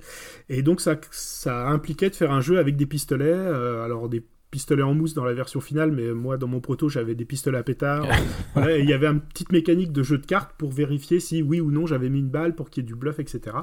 Et puis après, l'enjeu, il était euh, assez évident de partager, euh, partager le butin d'un casse. Ça paraissait, euh, ça paraissait être l'objectif le plus simple pour créer cette situation de jeu-là. Et, euh, et donc, je fais, je me souviens très bien, j'ai cette idée de jeu sur mon vélo en rentrant à la maison. Euh, je pousse le portail, je m'installe à mon bureau je fais OK, il faut faire des cartes, bim bim bim, et je fais le proto dans l'après-midi. Le soir, on teste. Et euh, j'ai quasiment rien changé, à part qu'il il y avait 9 tours et qu'en fait c'était un poil long, donc 8 c'était mieux. Mais grosso modo, euh, sur le premier jet, j'ai quasiment rien touché euh, suite à ça. Quoi. Et, pour, euh, parler euh, de la rencontre avec euh, les Belges de Repoprod, peut-être rapidement, entre le, Kill Dog vers Cash Guns, que- qu'est-ce que ça s'est fait comment? Alors en fait, euh, donc je fais mon premier proto et c'est l'époque où je circule pas mal dans les salons, dans les festivals, etc. et les week-ends jeux. Et euh, parallèlement à ça, il y a deux choses qui se passent. Euh, D'un côté, j'ai JSP, le magazine Jeux sur un plateau, qui cherche des jeux en encart et donc je leur propose Cash and Guns qui s'appelait Kill Dog à l'époque. Et en parallèle, je fais jouer le proto à Repoprod au week-end jeu de Bruno Feduti, aux rencontres ludopathiques de 2004, je crois. Euh, et ils y passent. En fait, en vrai, je leur fais pas jouer le jeu. En vrai, le, jeu, il est dans une, dans une boîte à chaussures, euh, parmi les autres protos, euh, dans, un, dans un casier. Et euh, sur, ma, sur ma couve, il y avait un gros euh, interdit aux moins de 18 ans. Euh, et évidemment, ça a attiré les gens. Euh, donc il y a des gens qui ont pris le proto pendant que je dormais, enfin au milieu de la nuit, et ils y ont joué toute la nuit. Et le lendemain, ils m'ont cherché en me disant Attends, c'est toi qui as fait ça, mais c'était trop cool, on a trop rigolé. Il faut absolument que tu le montres à Marc Munez qui vient demain. Et donc c'est les gars de Repoprod qui prennent le proto et qui disent Voilà, on va le montrer à Asmodée parce que c'est vraiment de la bombe. Et donc ils y jouent. Euh, ils font jouer Marc. Euh, il s'éclate bien, il rigole et tout. Euh, mais euh, Marc, il trouve que le jeu est peut-être pas assez sérieux entre guillemets pour faire un vrai jeu qui puis bon il y a des flingues hein, c'est compliqué en termes de prod etc mais bon ils y réfléchissent plus ou moins et euh, quelques quelques jours semaines plus tard c'est les repoprod qui me contactent. C'est Cédric ou Thomas je sais plus qui me dit non mais en fait c'est nous on va le faire c'est trop bien. Et, euh, et on part comme ça euh, sur euh, sur l'aventure euh, Cash and Guns. Alors là, en illustrateur, pour le coup, il y avait un, il y avait un, pas un petit jeune, un petit, je pense qu'à l'époque c'était déjà un petit vieux de la vieille, euh, euh, Gérard, Mathieu, parce qu'il avait déjà illustré euh, Super Gang dans les années, alors je sais pas, c'était les, ouais, fin des années 80 quand même, euh, Super Gang, euh, et puis qui, illustrait pour pour l'étudiant, quoi. Ça c'est, ça s'est fait comment ça? Euh, en fait, le... au début, les, euh, je pense que le jeu était vraiment considéré comme un gag. Euh, D'ailleurs, euh, dans mon contrat, euh, alors souvent quand on signe un contrat d'édition euh, avec un éditeur, on a euh, parfois des paliers en fait, en disant bah, si on en vend tant, euh, t'as tant de pourcents, si on en vend tant, ton pourcentage augmente, etc. Moi, pour vous dire, mon premier palier était à 500 boîtes. Autant dire qu'ils espéraient même pas en vendre. en fait. Ou alors en se disant, bah voilà, on va faire un truc promotionnel, une blague, quoi. Et euh, comme on était un peu dans cette idée de, hum, de clin d'œil, ils se sont dit, bah ce serait vraiment cool que ce soit l'illustrateur du gang, de, de Super Gang qui fasse le jeu, parce qu'on a vraiment un lien de parenté, en fait, avec les pistolets, parce que dans Super Gang, on avait un pistolet à fléchette aussi, on devait dégommer des cibles pour, ouais. pour valider des, des actions. Et donc ils se sont dit, bah, ce serait vraiment cool que quitte à, à porter la blague au maximum, on aille, euh, on aille au bout, quoi. Et donc voilà, ils ont contacté euh, Gérard Mathieu, qui a, qui a, accepté très fort gentiment de faire les illustrations de ce jeu, en reprenant son personnage fétiche, et d'ailleurs que j'ai euh, en original dans mon salon. ça, bah ouais, pas mal. Et, et, voilà, voilà comment ça s'est fait. Et au final, à force de le faire jouer, à force aussi, euh, je me souviens, parce que le, au tout début, c'était vraiment question de mettre des pistolets à pétard dans la boîte, en fait, enfin, de mettre des, des, des, des, répliques, en fait. Et, euh, et, le coup des pistolets en mousse a été, euh, a été trouvé à, Nuremberg par Cédric et Thomas. Et, et quand ils se sont rendus compte qu'ils pouvaient avoir le même effet, le même jeu fun avec des pistolets qui n'allaient pas leur coûter très cher, ils se sont dit, mais finalement, le jeu va pas être aussi dur à produire que ça, on va peut-être en faire plus que 500. Et, euh, et, à force de le faire tester autour d'eux, bah, ils se sont rendus compte qu'il y avait un, vrai potentiel, que les gens s'éclataient. Et c'est là qu'ils se sont dit, bah, on va peut-être faire une vraie édition, entre guillemets, on va pas faire juste un, un, un tirage Essen, en fait, parce que c'était un peu ça l'idée de départ, c'est on fait 500 boîtes pour Essen, et puis on voit, quoi, on déconne. Puis c'est cool. Et euh, au final, tu vois, des Cash and Gun, il s'en vend encore 15 ans après. Donc. Ouais, c'est beau, c'est beau. Et, et, pour finir euh, sur Cash and Guns, euh, en, juste parler de, du fait que, bah, tu l'as dit, ça continue de se vendre. Il y a eu plusieurs rééditions, enfin plusieurs, euh, essentiellement une, il me semble. Enfin. Ouais, ouais. Il y, a, il y a eu une réédition, bah, 10 ans après, enfin à peu près, ouais, en 2014-2015. Euh, où euh, en fait le jeu avait pas mal vieilli en termes de, enfin en termes de en, mécanique et en, illustration aussi, parce que effectivement Gérard Mathieu pour faire la blague euh, par rapport à, à Super Gang, c'est cool, mais enfin Super Gang déjà à l'époque c'était vieux, alors maintenant de, en 2015 tu te rends bien compte que c'était encore beaucoup plus loin pour les gens, la référence n'existait plus quoi, ça parle plus aux gens Super Gang. Euh, donc et puis c'était le moment aussi où euh, Repoprod voulait lancer Cash Gun sur le marché US, et donc ça nécessitait un petit coup de, de clean sur les illustrations, et donc je me suis dit bah quitte à refaire les et à retravailler le jeu, autant aussi mettre le nez dans les règles, parce qu'après euh, 10 ans de 10 ans d'expérience, euh, le jeu je l'ai vu tourner et je sais qu'il y a des trucs qui marchent pas très bien ou des choses qui que il y a, toujours des choses qui posent question aux gens en fait. Donc du coup je me suis dit je, clean le jeu, je le simplifie quitte à retirer des choses et, euh, je propose à l'éditeur une boîte simplifiée avec directement deux extensions qui sortiront quand ils voudront, euh, voilà. Et donc euh, je leur propose une refonte de Cash and Guns euh, avec deux extensions. Et en, quand je les fais jouer, en fait, ils adorent la première extension et elle, est assez simple et s'intègre tellement bien dans le jeu de base qu'elle fusionne avec le jeu de base en fait. Et donc, on obtient un, un Cash and Guns légèrement différent simplifié, ou en tout cas où j'ai enlevé tous les trucs qui grattaient un peu. Pour ceux qui se souviennent, il y avait par exemple la carte Bang Bang Bang qui tire plus vite que les autres. Ben, en fait, les gens comprenaient jamais pourquoi elle s'appelle Bang Bang Bang, elle tire trois fois. Non, elle tire avant les autres, mais oui, mais comment on résout? Bref, tout ce que les gens avaient du mal à comprendre, je l'ai viré. Okay. Et, euh, et j'ai modifié le système de partage aussi avec un, des systèmes de collection qui fait qu'il est plus sympa. Enfin voilà, plein de petites, euh, de petits détails qui, qui viennent de, de 10 ans d'expérience, quoi. Parfait, parfait. Et 2005, bah du coup, euh, on l'a accueilli tout à l'heure. C'est aussi l'année importante d'une arrivée, euh, d'une autre arrivée dans le monde de, du jeu. Et bah c'est toi, Pierrot. Euh, raconte-nous, toi, de, souvenirs. C'est une histoire que tu as déjà racontée, mais il me semble que c'est l'envoi d'un dessin qu'on pourrait qualifier de fan pic qui, qui te fait mettre un pied dans le milieu du jeu, non? Ouais, pas tout à fait. En fait, alors, j'avais moi, à l'époque, j'ai un boulot alimentaire, je travaille dans un cybercafé, ça fait quelques années, euh, en fait, de 95, je pense, à 2006, j'ai bossé euh, avec des boulots alimentaires dans des commerces, j'ai vendu du jeu vidéo, de, la bande, de bande dessinée.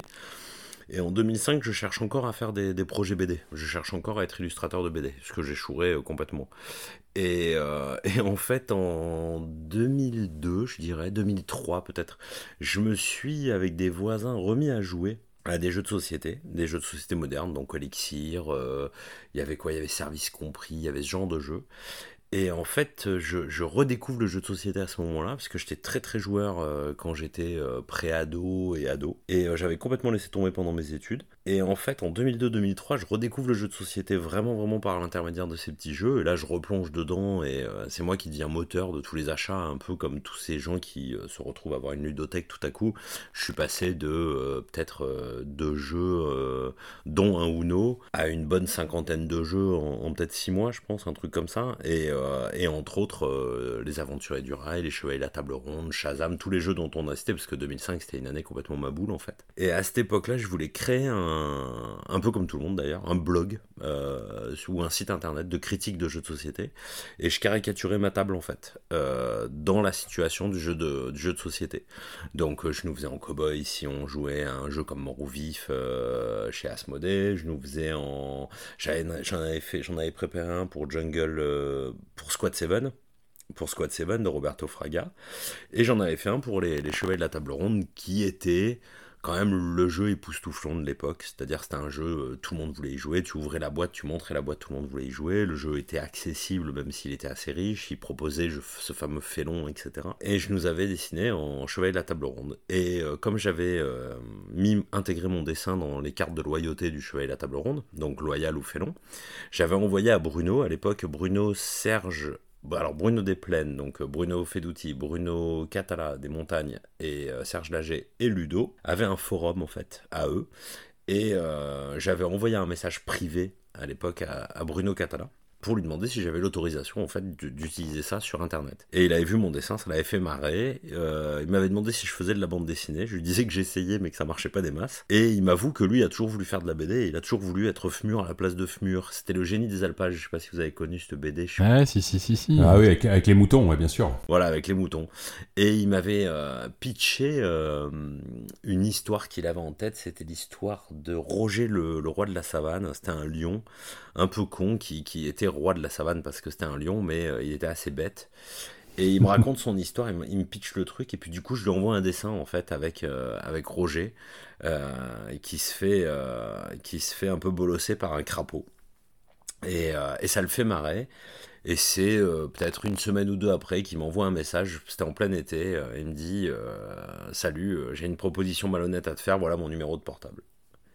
Euh, et, c'est là que ça a commencé en fait. Et bizarrement en fait, alors j'aurais préféré être invité avec Bruno Catalin hein, parce que finalement Ludovic Maublanc c'est plus tard et c'est moins classieux, mais euh, parce qu'au final en fait c'est vrai que c'est plus avec Bruno Catalin que j'ai eu contact au tout tout début, l'amorce du projet. Il nous a mis en copie de mail avec Ludo très vite et Ludo est devenu l'auteur que j'ai le plus illustré en fait. C'est euh, Ludo. Mon auteur c'est Ludo in fine. Et on va revenir à ce projet qu'on a un petit peu, enfin que Rexou a cité qui s'appelle Une homme sur Whitechapel juste avant, j'avais noté que tu avais fait un jeu chez Scorpion Masqué et un autre chez Jacques Taléa qui a fusionné, enfin qui était, oui, qui a fusionné et racheté par Blue Orange maintenant. Mais on peut dire que c'est Ghost Stories qui finalement à la fin, enfin pas à la fin, mais euh, va vraiment marquer d'une pierre blanche le début 100% pro dans, dans le jeu ou Non, c'est Mr. Jack. C'est Mr. Jack, ouais, c'est Mr. Jack. C'est vraiment Mr. Jack, Mr. Jack. Je suis connu encore aujourd'hui après 10, 16, 16 ans de carrière, je crois, et euh, plus d'une cinquantaine de jeux. Je suis connu essentiellement pour Mr. Jack, Daystone et, euh, et Ghost Stories. C'est les trois jeux fondateurs, c'est les trois jeux pour lesquels on me connaît, euh, bah, parce que c'est des jeux qui sont encore édités de toute façon et qui sont plutôt devenus des classiques. Et, et c'est des jeux qui ont marqué. Alors, Mr. Jack a vraiment été un gros gros jalon, parce qu'il a permis à SN 2006 euh, quand il est sorti en, vraie édition, entre guillemets, parce qu'il nombre sur Whitechapel était une auto-édition à 250 exemplaires numérotés et signés. Euh, quand Mr. Jack est sorti en 2006, euh, c'était les premières dédicaces à Essen, ça a fait un énorme buzz autour, c'est là qu'on a lancé plein de projets, beaucoup avec Ludo d'ailleurs, dont Cyrano. Et voilà, c'était c'était le point de départ, mais ça reste quand même Mr. Jack qui fait ma popularité à l'époque. Et du coup, bah 2005, on, y arrive. C'est quoi l'histoire alors autour du nombre sur Whitechapel et, et là, la question s'adresse à toi, à Ludo. Oui, alors on a créé euh, une ombre sur Whitechapel avec Bruno euh, quelques années, ah bah, ouais non, 2000, très vite en fait parce que 2004 euh, on a commencé ça dans la cuisine de Christophe Bollinger en fait. Euh, on, discute d'idées de jeu etc alors oui euh, en fait si vous avez si vous êtes un fidèle auditeur de tous les podcasts qui parlent de jeux de société Bruno a raconté l'anecdote mille fois et elle est absolument fausse la manière dont il la raconte. Alors j'essaye petit à petit de rétablir la vérité tu vois. Ce qui dit qu'on était au lit tous les deux alors c'est pas vrai. Moi je dormais dans la chambre du haut il dormait dans la chambre du bas. Et, et c'était au petit déj je m'en souviens très bien. C'était au petit déj où je lui dis à Bruno que j'ai envie de faire un jeu qui joue sur l'ombre et la lumière, parce qu'à l'époque, il y avait, à l'époque, il existe toujours, je crois, il y a un jeu allemand qui se joue avec une petite bougie, euh, une petite bougie que tu, tu, déplaces sur ton plateau et la bougie projette, projette des ombres parce qu'il y a des arbres en 3D euh, sous forme de, d'arbres ah en oui, c'est vrai, j'y avais joué à ça. Mais ouais, voilà. Et en fait, dans ce jeu, la bougie projette des ombres et on, on joue avec ces ombres-là. Euh, mais le jeu, est, euh, c'est un jeu pour enfants un peu, un peu mal gaulé. Et je m'étais dit, il y a peut-être moyen d'en faire un, un de, de, de, de, twister cette idée, et puis peut-être pas d'avoir une bougie parce que il y a des problèmes de sécurité, etc. Quoi. Mais d'avoir cette idée d'ombre et de lumière, etc. Et donc, on y réfléchit avec Bruno, comme le ça nous, ça nous évoque assez, assez rapidement quelque chose qui se passerait dans des rues, parce que euh, ça nous permet d'avoir des, des, des, choses rectilignes dans lesquelles la lumière se propage. La rue, elle est éclairée, elle n'est pas éclairée. Euh, ça permet d'avoir quelque chose de moins organique et de plus facile à représenter sous forme de, jeu de société, en fait, euh, physiquement. quoi. Et donc, on se dit, bah voilà, c'est dans, des, dans des, les rues d'une ville, il y a peut-être un vampire, alors il faut essayer de le trouver, etc. Et, et donc, le suite à cette discussion, donc je mets à plat quand je reviens du, euh, salon, c'était euh, c'était chez Christophe Bollinger, on était, il nous hébergeait pour Cannes. Donc au retour de Cannes, je mets à plat toutes les idées qu'on a eues et, euh, et, je fais un premier jet euh, sous le thème de Buffy contre les vampires en fait. Euh, et donc où on a nos huit personnages, mais bah, voilà, Sherlock Holmes c'est Buffy, Watson c'est Willow, etc. J'aurais, j'aurais beaucoup aimé illustrer, j'aurais beaucoup aimé illustrer cette version. Faut que je, je, en fait, je garde tous mes fichiers, donc je dois encore avoir les fichiers quelque part sur un disque dur. Et, et donc voilà, je fais un premier jet. J'en parle à Bruno et je sens qu'il est pas chaud. Euh, je sens qu'il est euh, parce que le thème lui parle pas plus que ça et enfin voilà quoi. Et donc après on y réfléchit et là il y a un moment donné enfin toi c'est toujours ce moment où tu as une révélation et tu fais ah oui mais si en fait c'est pas un vampire mais c'est Jack l'éventreur et si c'est pas Buffy mais c'est Sherlock Holmes? Là ça parle aux gens non?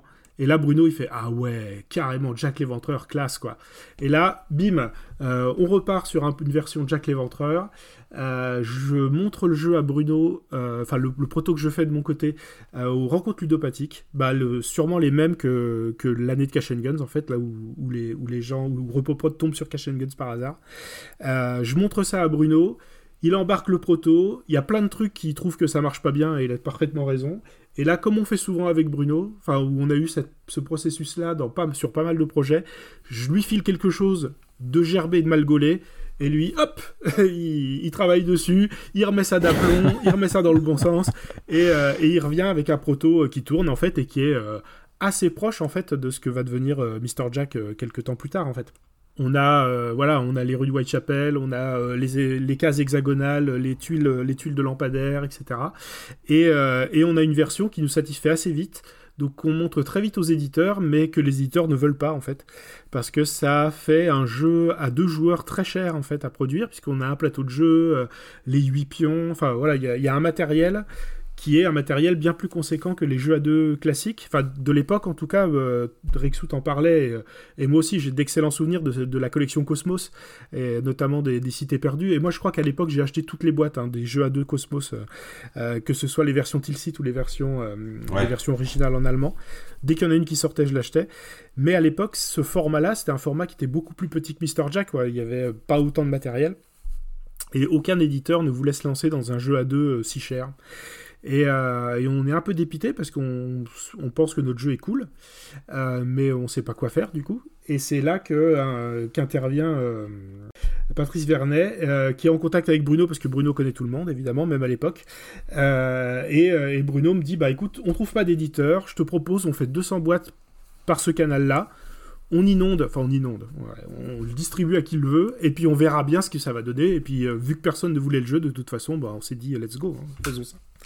Et c'est là qu'il me dit bah, j'ai un petit illustrateur sous le coude, euh, tu vas voir, il est pas mauvais. Quel est ton souvenir à toi, Pierrot, de tout ça? Ce qui est très rigolo avec le temps, c'est que tu vois, Ludo disait euh, c'était un projet, euh, on avait peur que ça soit trop cher, etc. Bah, ils ont fait appel à l'illustrateur le moins cher du marché à l'époque, celui qui, qui n'était pas encore illustrateur de jeu. Et en fait, donc Bruno me capte comme ça, m'explique le système que. Donc me dit c'est un jeu que j'ai fait avec Ludovic Maublanc. Euh, moi, à ce moment-là, j'ai pas du tout de contact avec Ludovic Maublanc, sauf que moi, à l'époque, comme je disais tout à l'heure, je, je suis vraiment euh, à fond dans ma période jeu de société, c'est-à-dire vraiment, je bouffe de tout, et je suis toute la journée sur Trick Track, je suis toute la journée sur euh, les petits jeux du mercredi de, de Olivier Rex, qui aime tous les jeux que, que je déteste, et vice-versa. et, euh, et, et voilà, j'avais toute une batterie de sites que je, sur lesquels je surfais tous les jours, et où j'étais assez présent, en fait, assez actif, typiquement assez sur Trick Track, évidemment. Et Ludo était... et je, le connaissais en fait par l'intermédiaire de Bruno Feduti sur les, euh, sur les rencontres ludopathiques, sur les résumés des rencontres ludopathiques, qui était un événement qui me faisait absolument rêver, et où j'avais vu les premières images de euh, Reservoir Dogs à l'époque, et qui me faisait très très envie. Et donc quand Bruno me dit, euh, bah on a un petit jeu, on l'a fait avec Ludo, euh, je fais putain, Reservoir Dogs et tout, puis Bruno Catala, je suis avec la table ronde et tout, ça commence un petit peu à claquer, quoi. Parce que je crois que Cash and Gun, c'est pas encore sorti à ce moment-là. Et euh, toujours est-il qu'il m'explique le système de Patrice Vernet, et Bruno me dit, je te mets en contact avec Patrice Vernet parce que c'est avec lui que tu vas dealer au niveau des sous et euh, de la faisabilité du truc. Patrice Vernet m'appelle, euh, un, un- un très bon contact avec, euh, avec Patrice, c'était rigolo parce qu'il était assez timide et réservé et en fait, pour le coup, très sociable, très... Enfin, on a vraiment discuté assez longuement au téléphone et il m'explique que bah, il a un budget évidemment qui est incroyablement restreint et puis moi je lui dis et c'est la seule fois où je le ferai mais je, je veux pas de budget en fait pour ce jeu j'ai l'opportunité de faire un jeu 250 exemplaires numérotés signés Bruno m'avait déjà envoyé le proto pour savoir si, euh, si ça me bottait de le faire. Évidemment, ça me bottait de le faire parce que j'avais joué euh, avec un copain qui s'appelait Lothaire à l'époque au Cybercafé. On avait joué plein plein de parties entre midi et deux et j'étais super super chaud pour le faire. Et euh, j'explique à Patrice que non, il n'y a, a aucune raison d'avoir un budget là-dessus. Je sais pas si je suis capable de le faire, je sais pas si je vais bien le faire. Donc je vais donner mon meilleur et puis euh, qu'il y ait un petit peu sous à la fin ou pas, euh, ça changera pas ma motivation, au contraire. Donc, euh, donc voilà, donc, donc ça s'est fait comme ça en fait. Et c'est là que j'ai tout appris. Alors il faut savoir que les, premiers pas, c'est, Mr. Jack, c'est un jeu qui est quand même ultra stratégique, ultra mécanique, et avec un plateau qui est très très complexe à faire. Moi à ce moment-là, je n'ai pas d'outil de travail numérique, c'est-à-dire je travaille encore sur papier, donc je travaille littéralement avec des vrais calques pour le, pour le plateau. Je fais ma couleur à la souris. Parce que j'ai bien conscience que la, couleur à la au traditionnel, ça sera trop compliqué. Donc je m'aperçois que la souris, ça marchera pas. Et c'est là que j'investis dans une petite tablette graphique pour, pouvoir faire des couleurs à peu près raisonnables. Enfin, pas trop, pas trop mauvaises. Et c'est comme ça qu'on fait, le, comme ça fait les illustrations d'une homme sur Whitechapel. Et du coup, euh, 250 exemplaires euh, numérotés qui sont qui, permettent après de parce que moi j'ai l'article de Trick Track sous les yeux là qui dit euh, voilà qui décrit euh, le process ça va bientôt sortir voilà un jeu de Bruno Catala Ludovic Maublanc avec Neuro- Neuroludique d'autant qu'ils ont trouvé un illustrateur Pierrot qui risque de faire parler de lui dans le monde du jeu Ça, c'est une phrase. Ça, c'est une phrase. Mais ça, c'est rigolo quand quand Monsieur Fall a pris sa retraite de Trick Track. c'était ouf parce que c'est une phrase dont je me souviens encore aujourd'hui. C'est-à-dire, c'est une phrase qui a été. moi, Enfin, mon nom était cité sur Trick Track, qui était le site sur lequel j'allais le plus. euh, le plus souvent en fait, j'y allais tout le temps, tout le temps. T'étais refait quoi. Ah mais c'était c'était incroyable, c'était d'abord c'était une fierté et en plus de ça, ça, ça, ça donnait une espèce de légitimité. Enfin j'étais avec euh, j'étais euh, aux illustrations d'un jeu de Bruno Catala et Ludovic Maublanc. Euh, à l'époque ça claquait vraiment vraiment beaucoup. Bon maintenant tu dis un jeu de Ludovic Maublanc moins moins classieux mais bah, il y a quand même du Catala dedans tu vois ça, ça marche bien. Et vous avez coupé le micro de Ludo c'est bien je trouve c'est une bonne idée en fait. Ah, je te laisse parler, va. Et euh, non, non, mais c'était c'était énorme, c'était énorme. En plus de ça, et c'est là où euh, c'est là où euh, au final j'ai j'ai beaucoup bossé avec Ludo, c'est que je, je, je me retrouve à beaucoup beaucoup discuter avec Ludo. Et il faut voir que l'époque Ludo, effectivement, comme il disait tout à l'heure, créait des jeux tout le temps. Et il avait des idées tout le temps. Et donc je recevais régulièrement des messages de Ludo qui disaient Ah, t'imagines, on pourrait faire ça dans JSP Mag, euh, ça serait trop bien. Et puis, alors, bah oui, je disais oui, parce que c'était trop bien, quoi. Et puis, ah, bah, j'ai une idée de proto, là, ça serait trop bien. Et puis, du coup, il avait, des idées tout le temps. On s'est retrouvé à. Moi, je lui ai réillustré son agent double parce que il y avait euh, agent double qui était sorti de Bruno Feduti et lui. Euh, dans- en encart de JSP Mag et le jeu avait l'air super mais c'était beaucoup trop laid donc je l'avais illustré pour moi et du coup bah, il, est- il s'est fait euh, on l'a édité en l'état enfin avec un petit peu des mises à jour quand même mais on l'a édité quasiment en l'état chez Matago quoi. et les 250 exemplaires euh, tu disais tout à l'heure pour euh, enfin pour inonder pour envoyer en fait il a été vendu il a été il a été donné qu'est-ce qui s'est passé en fait? Il a été vendu, ouais. Alors on a dû en garder quelques boîtes parce que c'est avec ces boîtes-là que, que Yves Menu, donc euh, qui est aujourd'hui le patron du Hurricane qui édite Mr Jack. Euh, à l'époque, c'était juste entre guillemets. C'était juste un copain de Bruno en fait, qui, euh, qui avait une boutique en Suisse et euh, qui est un distributeur suisse de jeux de société en fait. Contact de Bruno et euh, Bruno lui dit bah je peux pas aller à Nuremberg cette année. Prends cette, prends ces boîtes de une ombre sur Whitechapel et montre-le aux éditeurs pour nous en fait.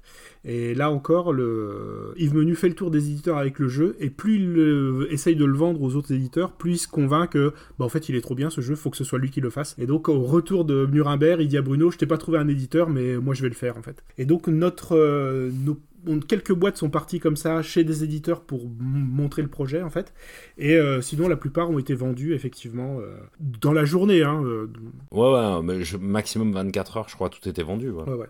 D'accord. Et vous en avez une boîte euh, tous les deux encore ou pas? Oui, moi j'ai toujours la mienne, bien sûr. ah oui oui moi aussi j'ai la mienne ouais Moi, j'ai la mienne aussi. Je hein. crois qu'on en avait reçu trois chacun. possible je sais plus je sais que j'ai encore une boîte après je sais pas ce que j'ai fait des autres du coup mais j'ai dû les, les offrir aux testeurs euh. Il y a un petit côté, euh, il y, a pas un truc qui est fait à la main, là, sculpté, là, c'était fou ça. ouais le, Le petit contour en Ouais. forme de Big Ben là. ouais C'est tout à ça, fait c'est ça. Ah, ça c'était dingue parce que euh, comme on le disait tout à l'heure moi je me souviens c'est à ce moment-là que j'étais euh, je connaissais aussi un peu Patrice Vernet alors on s'est pas vu beaucoup beaucoup mais mais ça nous est arrivé et je pense qu'à ce moment-là on avait j'avais plus trop de ces nouvelles déjà mais je me souviens de ce truc de Ah, j'ai euh, j'ai tant de temps pour finir les 250 euh, petits trucs à la main là sculptés c'est ça va être dingue euh, enfin bref c'était la course Il est passé, il était hyper méticuleux, il y passait du, enfin, il, ça, ça lui prenait tout son temps, je pense, mais en plus, il, il faisait ça vraiment super bien. Il a fait ça pour tous ses jeux d'ailleurs. hein. Donc, euh, ouais, il- ça lui, ça, je pense qu'il a cramé du gaz là-dessus, hein, effectivement. Mais une, une ombre sur Whitechapel, elle arrivait, ça, ça, alors la boîte, tout le monde appelait ça la boîte à chaussures parce que c'était littéralement une boîte à chaussures, mais c'était, c'était quand même de la jolie prod, et puis c'était rigolo parce Carrément. que c'était une boîte euh, complètement blanche avec une couve et un dos de boîte, il n'y avait pas de bord de boîte évidemment, c'était tout blanc, etc. Avec une texture, une texture très salissante, c'était un enfer. Par contre, ce qui était rigolo, c'est que c'était une boîte une ombre sur Whitechapel dont tous les sites ludiques à l'époque en parlaient. C'est-à-dire euh, Jeux de soc de François Hafner en parlait, Bruno Feduti en parlait, tous les sites, un minimum important, euh, Jeux à deux de Rodi à l'époque, on avait fait un article dithyrambique, euh, Cyberfab, on faisait des articles. C'était un jeu qui avait vraiment un succès énorme, absolument énorme. Il y a aussi eu ce petit côté bah, rareté en fait. Euh, déjà, il y, avait que 250 boîtes, il fallait, fallait se précipiter dessus pour les avoir. Donc euh, ça, a aussi, euh, pas mal joué. Et puis le fait que c'était aussi un jeu de Bruno, etc. Donc qui était déjà réputé à l'époque pour les jeux à deux. Donc effectivement, ça a fait énormément parler du jeu et ça nous a permis euh, assez facilement, entre guillemets, de trouver un éditeur par la suite. Ouais, c'est ça, parce que effectivement, c'est, Mr. Jack c'est 2006, mais euh, on vous a sous la main. Alors, en parlons de la version éditée un petit peu. La transformation euh, par Hurricane Games, euh, qu'est-ce qui s'est passé? Est-ce qu'il y a eu des ajustements? Euh, Quels ont été les... Enfin voilà, qu'est-ce que vous avez gardé aussi, là aussi, euh, vous deux, comme souvenir de ce passage d'une édition handmade à cette édition, on va dire, éditée plus classiquement? En termes de mécanique pure, il n'y a pas eu de changement en fait, hein. À l'exception qu'effectivement le, le marqueur de contour, qui est un énorme, euh, clocher euh, sculpté à la main, a été remplacé par un jeton tout bête. Euh, mais entre les deux versions, il y a ah, aussi eu une, petite modification. Je crois que c'est à ce moment-là qu'est intervenu le fait qu'on retournait les jetons. Il y avait un côté, un côté suspect, un côté innocenté, ce qui n'était pas le cas avant, je crois. On avait, euh, on avait des petites fiches sur lesquelles on posait les jetons. Enfin voilà, il y avait, on avait, on a enlevé un petit peu de matériel de ce côté-là, et ça nous a permis de visualiser mieux le. Ouais, il y avait un plateau déporté en fait pour les innocents. Ouais, c'est ça, qui existait plus du coup. Et après, euh, on a changé le personnage de, le personnage vert qui est devenu Mistilcy. Je sais plus euh, quel était son nom à l'époque. C'était un colonel. Ouais, c'était le colonel, un genre de colonel moutarde. Je crois qu'on voulait une présence un peu plus féminine, ou je sais plus quel était le. le- le- C'est- C'était d'avoir une présence féminine, ouais. C'était, c'était clairement d'avoir une présence féminine parce qu'on s'était retrouvé à faire un jeu euh, en termes d'illustration avec un amateur complet parce qu'à ce moment-là, je suis vraiment vraiment amateur en termes de, de- d'illustration de jeu. Et en fait, il nous fallait, euh, il nous fallait un personnage féminin. Déjà, c'était assez ouf qu'on n'en ait pas mis plus à ce moment-là, mais bon, c'était un, un, un univers assez masculin forcément. euh, Mr. Jack, les, crimes de Mr. Jack à l'époque, c'était quand même assez entouré de, personnages masculins, les, les femmes ayant le mauvais rôle quand même dans l'histoire. Et donc on avait rajouté un personnage féminin et on avait enlevé tout ce qui était texte. En dehors du, du plateau déporté, on avait aussi enlevé tout ce qui était texte. Donc pour que c'est une visée internationale, quand Mr. Jack est sorti, il est sorti en 7 langues, je crois. Au moins 4, peut-être 7. Et euh, avec un gros manuel de règles, avec toutes les langues, etc. Et alors moi, ce que j'en garde vraiment comme souvenir, vraiment, c'était c'est le SN 2006. C'est-à-dire c'est euh, c'était un truc de ouf. Quoi. Moi, j'avais euh, j'avais commencé à dédicacer. Visiblement, ça s'était jamais fait. Ça avait remporté un succès de ouf. J'a- j'avais jamais, réussi à quitter la table, le, le stand.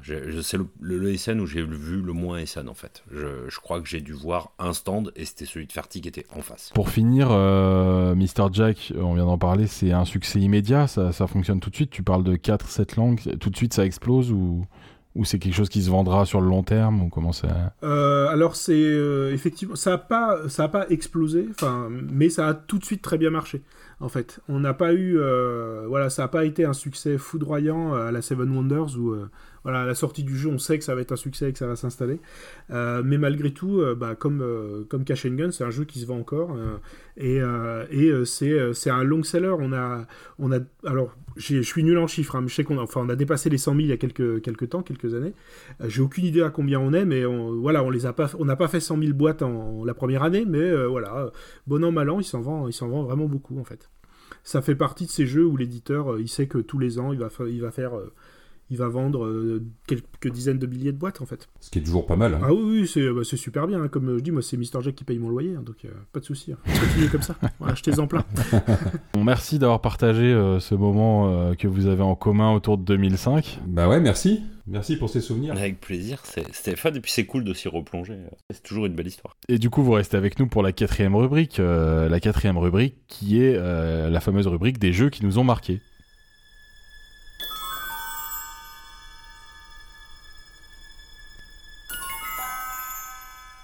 Et dans cette rubrique, deux catégories que vous connaissez euh, très bien maintenant. La catégorie du coup de cœur et celle du jeu un peu oublié. On a chacun choisi un jeu dans chacune de ces catégories. On a demandé à nos invités d'en choisir un aussi hein, sur l'année 2005. Et on commence par le coup de cœur. Et euh, bah Pierrot, euh, à toi la, à toi la parole. Euh, quel est ton choix du, jeu coup de cœur de 2005 Alors c'était dur, c'était dur parce que 2005, comme je disais tout à l'heure, c'est une année époustouflante quand même. Il y a, tu m'as envoyé la liste et puis j'avais moi-même des. Et d'ailleurs, le, jeu que j'ai pris en coup de cœur n'était pas dans la liste parce qu'il y avait euh, un doute sur la date. Mais euh, c'est quand même l'année des, des, des Chevaliers de la Table Ronde. On vous en avait déjà parlé en début d'émission. Et les Chevaliers de la Table Ronde, c'était le jeu, tu le posais sur la table, tout le monde voulait jouer. Euh, c'est un jeu qui m'a permis de convertir plein, plein, plein, plein de gens au jeu de société, de faire des tables parce que tu pouvais y jouer jusqu'à 7, voire à 8 avec l'extension. C'était un truc incroyable à l'époque. Et euh, il y avait Objet Trouvé qui était, qui était incroyable. Il y avait Cash and Guns, beaucoup joué aussi. Et euh, non, moi, celui que j'ai retenu, c'est Zombie, la blonde, la brute et le truand euh, de chez Asmodée, un jeu de Nicolas Normandon, illustré par. hmm, si je dis pas de bêtises, il y a Alexis Briclot, c'est sûr. Ce qui le catalogue de suite dans les plus beaux jeux du monde. Et il y avait un deuxième illustrateur, bah Alexis Briclot, c'est quand même un mec qui bosse pour Marvel maintenant, quoi, tu vois, donc euh, il, a, il a quand même illustré un jeu de société absolument parfait. Et, et Zombie, la blonde, la brute et le truand, alors c'est c'est une double histoire de cœur pour moi. D'abord, c'est le Ben Carré qui est, qui est Benjamin Carré, c'est Benjamin Carré. Benjamin Carré. Ouais, c'est ça. Et en fait, ce qui est très rigolo avec euh, Zombie, la blonde, la brute et le truand, c'est que d'abord, le jeu était magnifique. Les règles, c'était purgesque. C'était horrible à lire. C'était vraiment horrible à lire. Je, je m'étais, euh, j'étais allé sur les forums de Trick Track où euh, sûrement c'était Nico Normandon, euh, que je connaissais pas du tout à l'époque, qui avait dû me répondre, je pense. Mais, mais le jeu avait un design de fou. C'était un jeu que j'avais vu sur le, fameux reportage des ludopathiques de, de 2004 de, Fedouti, à côté des photos de, de Cash and Guns. Donc c'était deux jeux qui me faisaient vraiment envie. Et c'est le premier jeu quand j'ai joué, je l'ai posé sur la table, j'avais déchiffré les règles bien avant, je les avais relues, j'y ai j'ai eu enfin c'était vraiment très compliqué. Et à un moment il y a une, joueuse à table qui me dit mais euh, euh, tu peux me passer le livre de règles? Je lui fais non c'est impossible tu vas jamais t'y retrouver pose-moi ta question euh, on s'en fout. Elle me dit mais est-ce que je peux te mentir? Et là comme un con j'ai le réflexe de prendre mon manuel de mon, livre de règles et de vérifier est-ce qu'il y a une ligne avez-vous le droit de mentir? Oui. Et en fait évidemment ce n'est pas marqué dans le et puis je referme le manuel et je dis bah en fait je crois que je crois que le jeu il est là et elle me regarde, elle me fait Mais tu vas te fâcher si je fais ça, du coup. Je lui dis Bah là, je, je vais pas te croire, parce que je sais que tu vas me mentir. et en fait, ça a été un jeu. Parce que c'est un jeu, il faut savoir que, quand même, Nico Normandon, qui est devenu un vrai, vrai, vrai ami, un, peu. Enfin, même plus qu'un ami, puisque c'est mon associé aussi pour ma maison d'édition, c'est euh, c'est un des mecs les plus gentils que vous pouvez rencontrer dans le monde. Par contre, il a une particularité il ne fait que des jeux horriblement méchants. Et Zombie, la blonde, la brute et le truand, c'est un jeu à se fâcher à vie. C'est incroyable.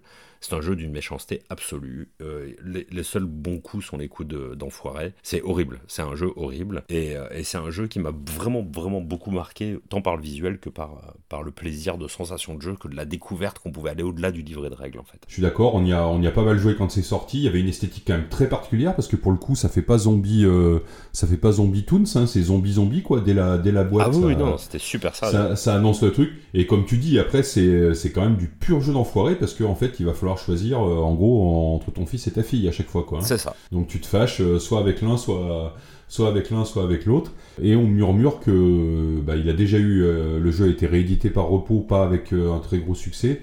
Et on murmure qu'il pourrait revenir à un moment. C'est des beaux bruits de couloir. je vous rejoins, euh, je vous rejoins. Moi aussi, j'ai des super souvenirs. Dans mon souvenir, il y avait un, nous, on avait un délire autour de, de ce jeu-là. C'était que on pouvait se réfugier dans des lieux. Dans mon souvenir, il y avait un sex shop qui s'appelait chez Cachou. C'était pas un sex shop, c'était un, un magasin de sous-vêtements. ah ok bah voilà tu vois pareil. et on hurlait on hurlait tous chez Cachou c'était magnifique mais bien sûr non non c'est des super souvenirs ouais Super jeu. Tu dis City of Horror, c'est plus disponible non plus? Oh, Je pense pas que. Non, non, je pense pas. Oh non, City of Horror, je pense pas. Ça a été retiré assez vite. Hein. Il y a eu qu'un, à mon avis, il y a eu qu'un tirage et ça a disparu, quoi. Ça a marché. Ludo, alors ton choix, toi, de, de coup de cœur euh, pour, euh, pour cette année 2005 Alors, je crois que je vous avais dit euh, Diamant de Bruno Feduti. Euh, parce que bah, de toute façon, voilà, comme Pierrot l'a dit, hein, c'était vraiment une année assez full, folle avec des, des dizaines de super jeux. Euh, mais bon, il fallait bien en choisir un. Et du coup, en écoutant le, la première partie de l'émission, j'aurais pu changer d'avis, mais je vais, je vais rester sur mon, mon diamant, ce que je vous avais dit. Euh, en fait, surtout, euh, Diamant, parce que c'est un chouette jeu déjà. Hein, c'est un, un, jeu de Bruno Feduti et d'Alan Moon, euh, qui est un jeu de, de comment De stop ou encore Ouais, de prise de risque. Ouais. Et, et il m'a d'autant plus marqué qu'en fait, j'y ai joué sur le prototype avant donc l'année d'avant euh, que le jeu sorte. Et euh, c'était ce fameux euh, week-end jeu des rencontres ludopathiques où, Cash and Guns a été découvert. Enfin, mon prototype, etc., avait, été découvert par Roboprod. Et donc, on testait un peu les protos de chacun. Et là, à un moment donné, je m'assois à la table de Bruno Feduti et il nous montre ce qu'allait devenir Diamant. Et moi aussi, j'avais dans mes protos, parce que comme on disait avec Pierrot, là, j'en faisais plein à l'époque, j'avais des idées. C'était l'époque où j'avais des idées. Je cherchais pas, c'était en 2005. Et donc, j'avais dans mes trucs un jeu de prise de risque aussi, qui était sur la thématique du salaire de la peur, avec euh, un camion qui avance, avec de la nitro qui va exploser, etc. Exactement le même argument que Diamant, en fait. Sauf que mon truc, c'était une usine à gaz improbable, avec un système de paris, d'argent et tout. Et quand j'ai joué au proto de Diamant, j'ai fait Ah Bah ouais, c'est ça qu'il faut faire, en fait. C'est super simple. C'est exactement la sensation de jeu que je veux créer autour de la table mais avec euh, 1000 règles en moins. Et bah j'ai pris une grosse claque et une grosse leçon et euh, j'ai pas sorti mon proto du sac pour le coup. voilà. euh, donc euh, et donc après bah, donc l'année d'après il est sorti et, et c'est devenu c'est vraiment devenu un classique. Hein. J'ai je l'ai de nombreuses fois offert et je me suis rendu compte il y a 2-3 ans ouais, peut-être plus maintenant, je l'ai offert à mon petit-neveu, enfin petit-neveu, il a 14-15 ans maintenant, je lui ai offert la version Yellow qui est ressortie euh, il n'y a pas si longtemps, et je me suis aperçu que je leur avais déjà offert la, la version Schmidt quelques années plus tôt en fait. Donc, euh, mais bon, de toute façon, c'est jamais perdu, Diamant, c'est trop bien. Ah ouais.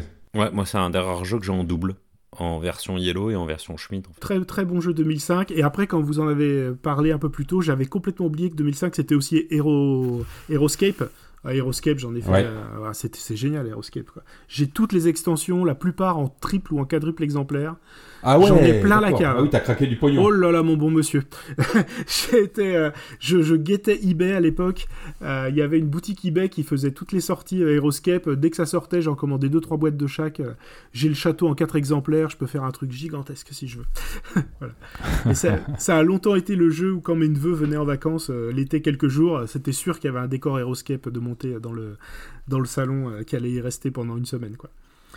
C'est vraiment fabuleux ce jeu. Bah moi j'y rejouerais bien moi tiens, tu vois. Bah c'est rigolo, moi j'ai jamais aimé. Bah après c'est basique, hein, tu bouges des figurines, tu lances des dés quoi, mais, mais, euh, mais le décorum est top quoi. Le, le décor est, est, top, les règles sont cool. Après effectivement c'est comme, je pense c'est comme tous les jeux d'escarmouche de figurines, il faut qu'il y ait un scénario. Parce que si c'est juste euh, on pose des figurines et on se tape dessus, celui qui a, le dernier euh, debout a gagné, c'est vrai que c'est pas super intéressant.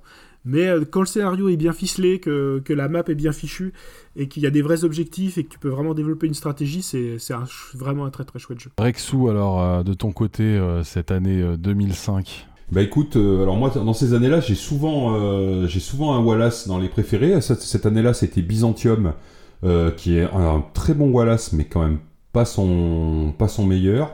Alors évidemment, il y a Kellus, hein, on a parlé de Kellus, bah, à l'époque c'était vraiment le, euh, la grosse grosse claque, mais comme on a déjà parlé de Kellus, c'est l'occasion de parler d'un autre jeu extraordinaire euh, qui s'appelle Twilight Struggle.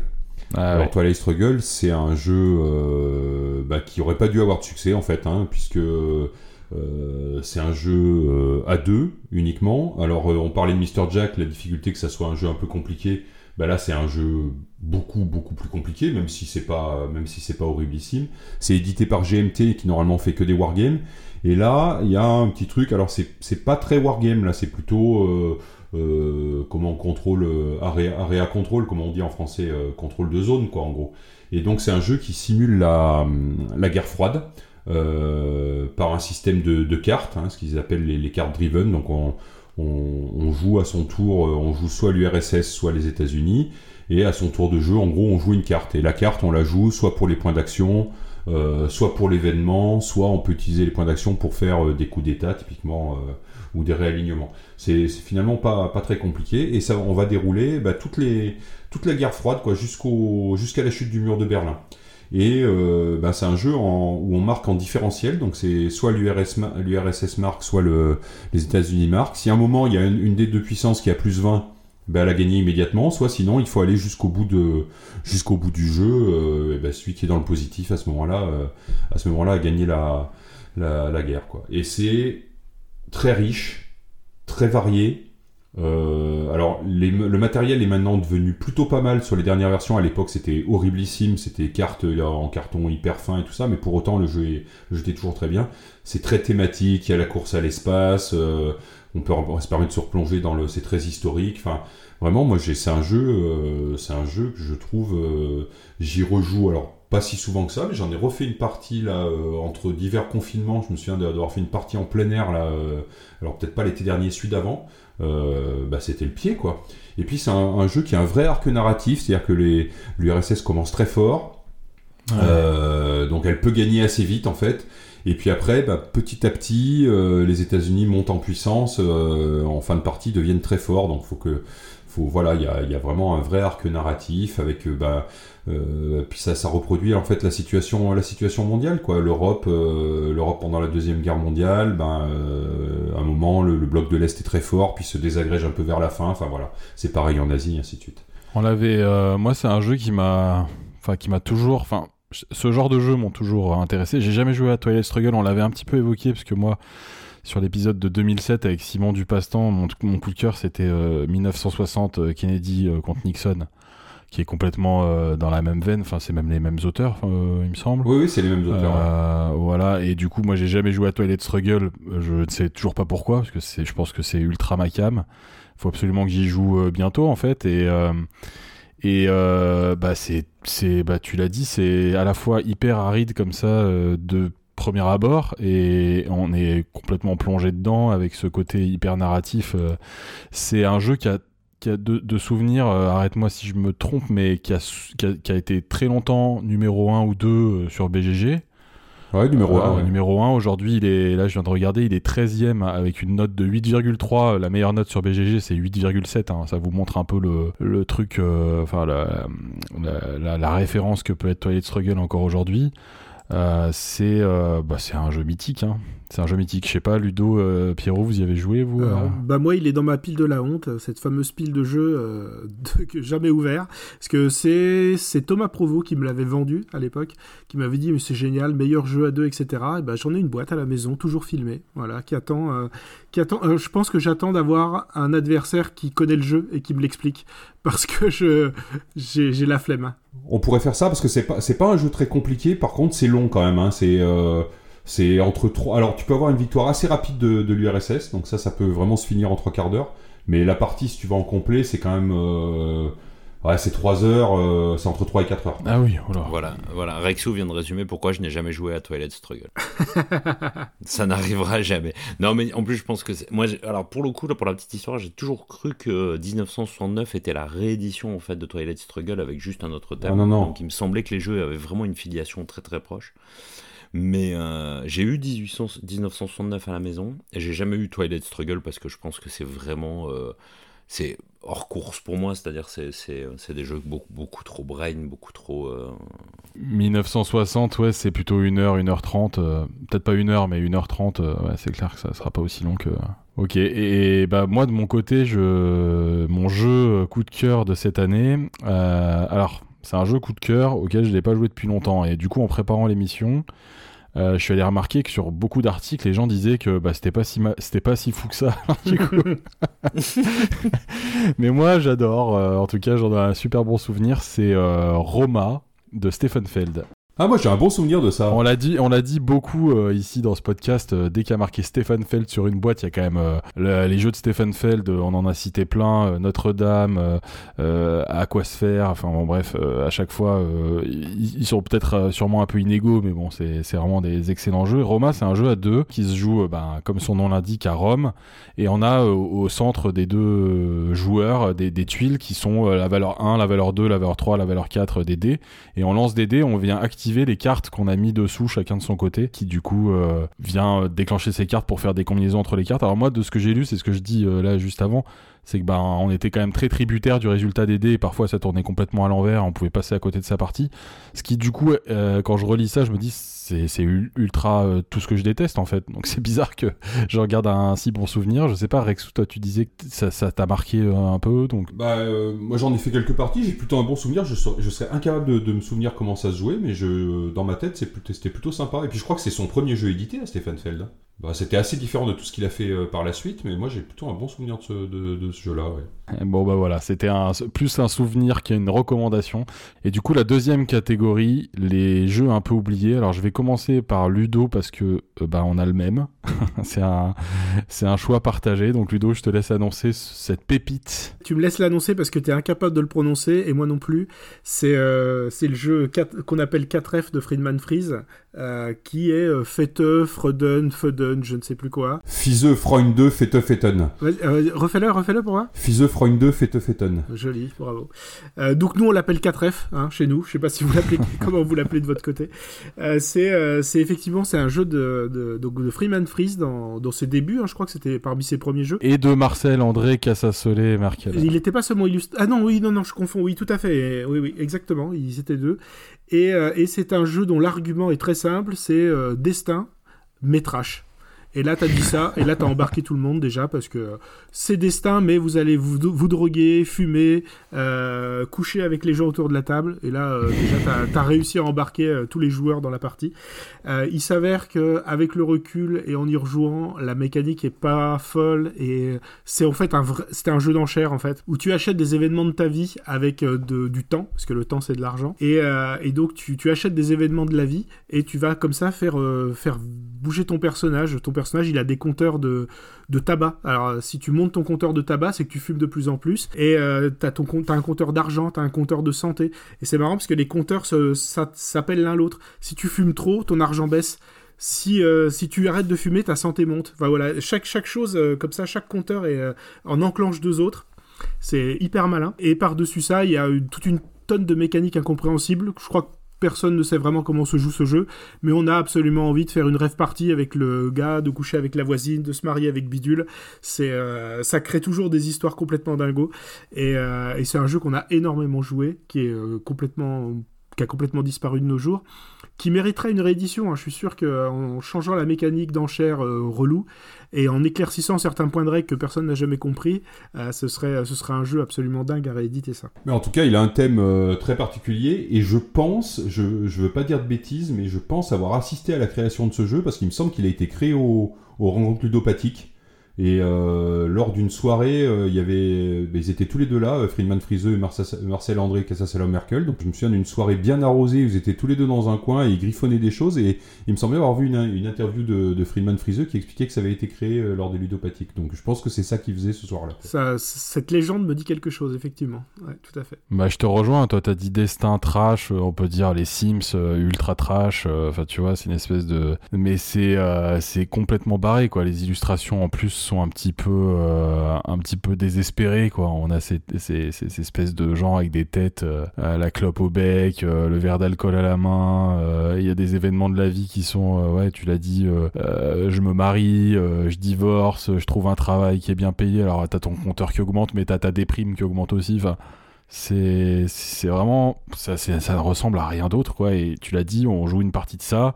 C'est une, nouvelle histoire à chaque fois. Alors c'est euh, nécessaire de jouer en français, hein, parce que sinon c'est euh, du coup on passe complètement à côté du truc. Il y avait une version qu'on pouvait euh, franciser avec des autocollants qu'on pouvait imprimer dans, mon souvenir sur la version allemande, puisqu'il est jamais sorti en, jamais sorti en français. Mais ouais, c'est une pépite quoi. C'est si vous le voyez traîner quelque part, essayez-le et vous nous dites ce que vous en avez pensé ensuite en nous envoyant des messages. Comme à l'accoutumée, je vais aller sur Ocaseo pour aller craquer euh, immédiatement si le jeu est pas à 100 euros. C'est vraiment un grand moment. C'est un excellent jeu. Ça marche. Bah du coup, toi, Pierrot, ton jeu un peu oublié de 2005 alors Ah, j'ai longtemps hésité entre euh, objets trouvés parce que ça, ça reste quand même quelque chose de, de très très marquant à l'époque parce que c'était un jeu quasi invendable parce qu'il enfin, il y avait des objets fous dedans, c'était un truc vraiment incroyable, très très bien écrit. Et, euh, mais je garderai Kelargo, donc aux éditions Tilsit dont vous avez parlé tout à l'heure, qui effectivement sortait une petite série de jeux très sympa. Himalaya n'est pas resté euh, oublié, donc euh, du coup, parce que Himalaya était un gros coup de cœur pour moi. Mais encore une fois, 2005, c'était fou, hein, tous les jeux étaient fabuleux. Et euh, Kelargo, c'est quand même un jeu de Tilsit, donc qui était assez de Bruno Feduti, Mike Et Selinker, Paul Randles. Paul Randles, voilà. Et c'est, moi, c'est un jeu que j'adore, qui avait un matos qui était pas parfait parce que les, petits bateaux, par exemple, en plastique ne tenaient pas droit, donc quand tu jouais, ça tombait. Mais il y avait des illustrations de David Cochard qui étaient géniales. Et euh, il, avait, illu- il avait dessiné un, un corto maltese sur le bord de boîte, et ça, ça m'a- ça m'avait de suite. Enfin, j'avais acheté le jeu rien que pour ce bord de boîte. C'est le, le jeu que j'ai acheté pour un bord de boîte. C'est un jeu que j'ai toujours, que j'ai même en deux versions, parce qu'il y avait une version américaine très très bien faite, très bien éditée, qui, qui était ressortie plus tard. Et c'est un, un bon jeu. Alors, les mécaniques, j'y jouais assez régulièrement. C'était un jeu. Il y avait un petit côté euh, cri des pirates, il me semble, euh, où on disait un lieu où on allait. On avait une action de jour, une action de, de soir, je crois.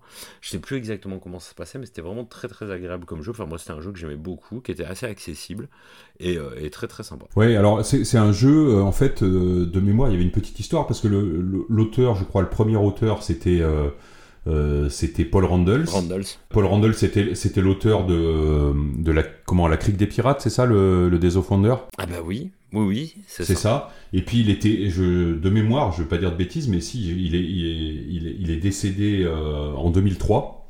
Et en fait, le jeu après a été repris par Mike Selinger et, et Bruno Feduti, développé pour, euh, pour sortir quoi. C'est l'épouse de Randalls qui. je- J'en avais parlé avec Bruno parce que je- Bruno sait que c'est un, jeu que j'affectionne particulièrement. Et je crois que c'est l'épouse de Randalls qui a demandé à Bruno et à Mike Randalls de finir le jeu. Ça, ça me dit quelque chose. Mais c'est une histoire un peu folle ce jeu. Et euh, ça- pour moi, un- un- ça reste un très très bon jeu qui reste, qui reste encore aujourd'hui plutôt actuel en fait. Il a pas trop, trop vieilli. Et Rexou, alors, le... quel est ton choix euh, à toi euh, sur le jeu oublié de 2005 Tu conclus, euh, tu conclus ce, ce- ce- ce podcast, alors euh, attention. Ah, c'est moi qui conclus.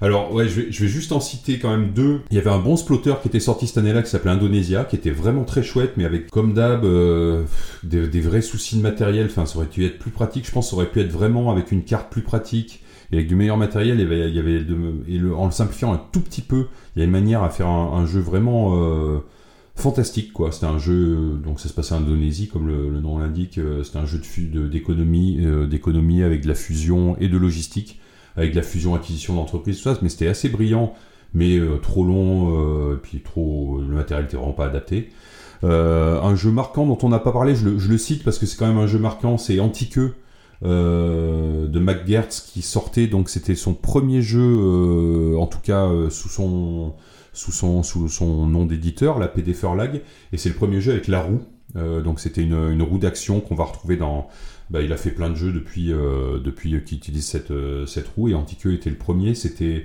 c'était vraiment chouette. Il y avait un tout petit bug dans le jeu qui faisait que par moment la fin de partie pouvait ne pas se déclencher, mais ça a été corrigé assez vite. Euh, et sinon c'est, c'est brillantissime, c'est très simple et, et vraiment vraiment très brillant.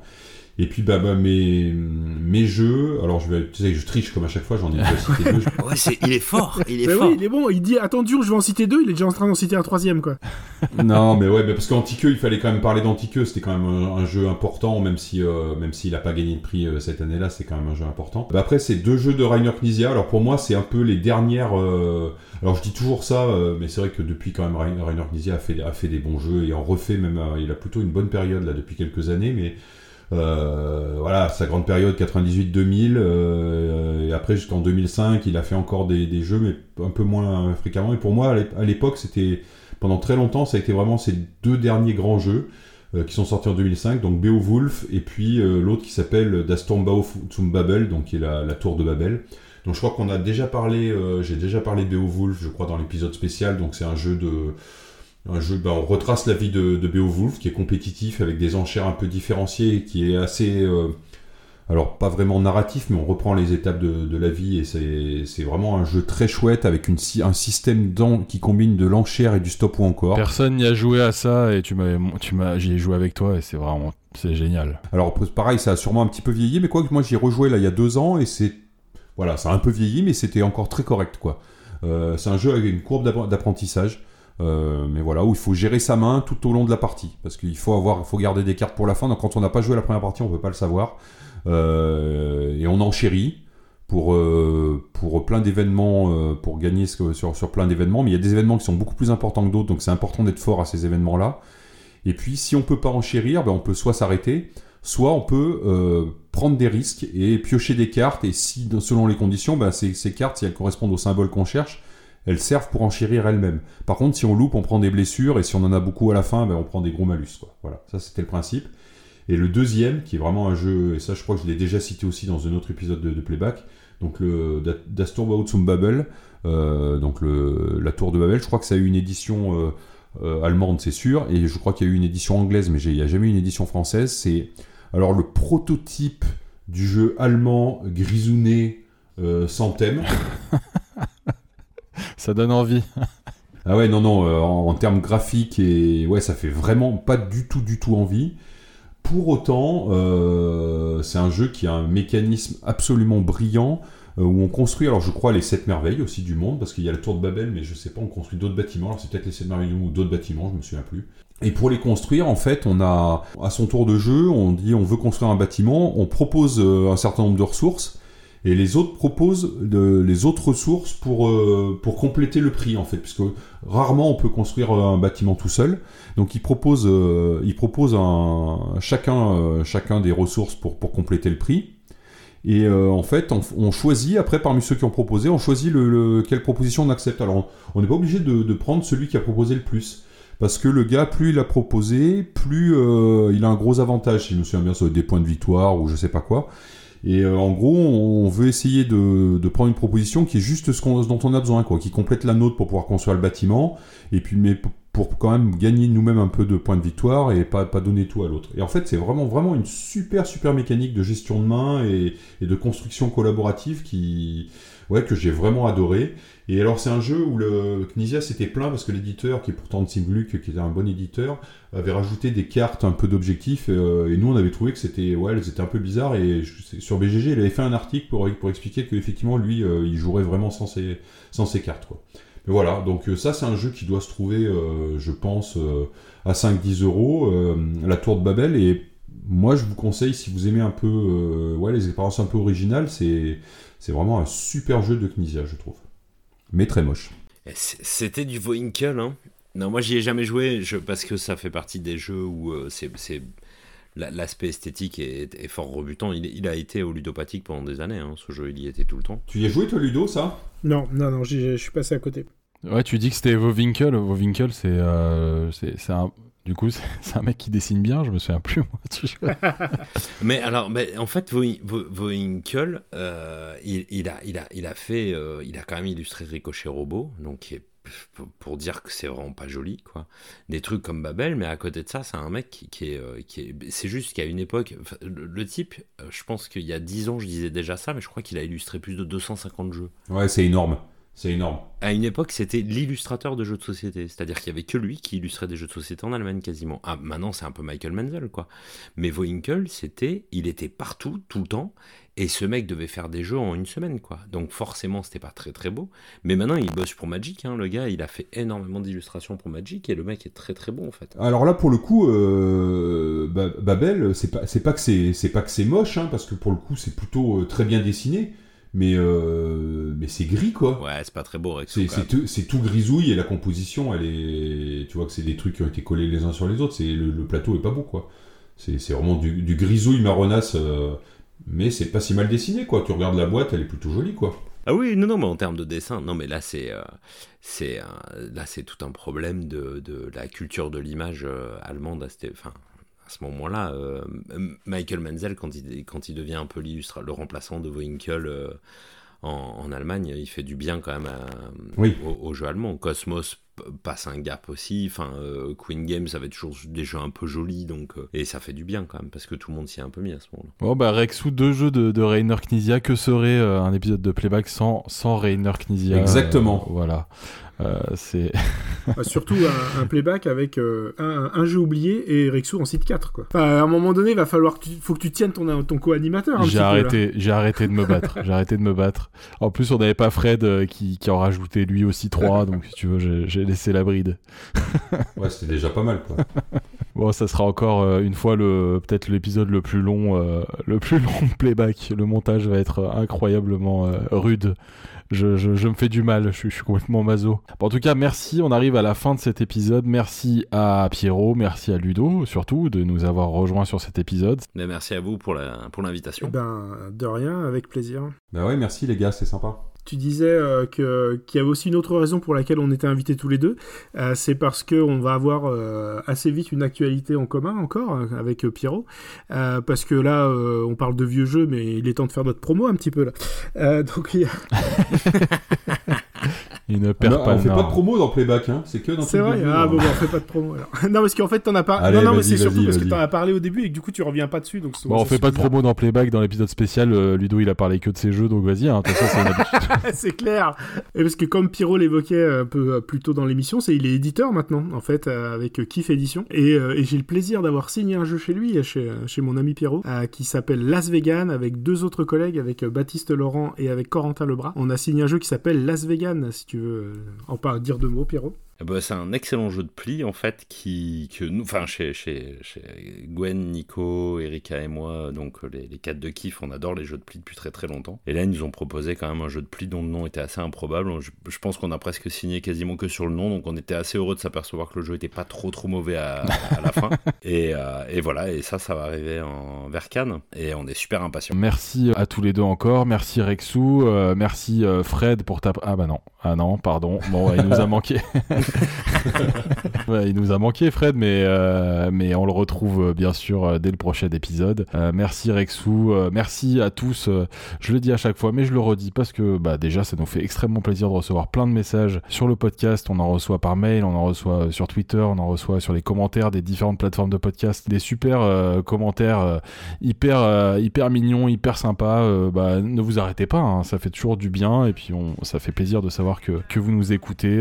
Faites-nous des retours si vous voyez qu'il y a des améliorations à apporter. On est on est toujours ouvert à ce genre de choses et on va continuer encore un peu parce que parce qu'on prend du plaisir à faire euh, ce podcast. Euh, laissez euh, laissez-nous euh, des notes, des commentaires sur toutes les applications que vous, que vous trouvez, ça fait remonter le podcast, euh, ça, fait, ça le fait découvrir à plein de gens. Et à chaque fois, il y a des nouveaux auditeurs et on est hyper content. Encore merci à tous les trois et à très bientôt. À très bientôt, ciao ciao. Merci à vous. des gros bisous Bye bye. ciao ciao Windmill, windmill for the land, I'm forever hand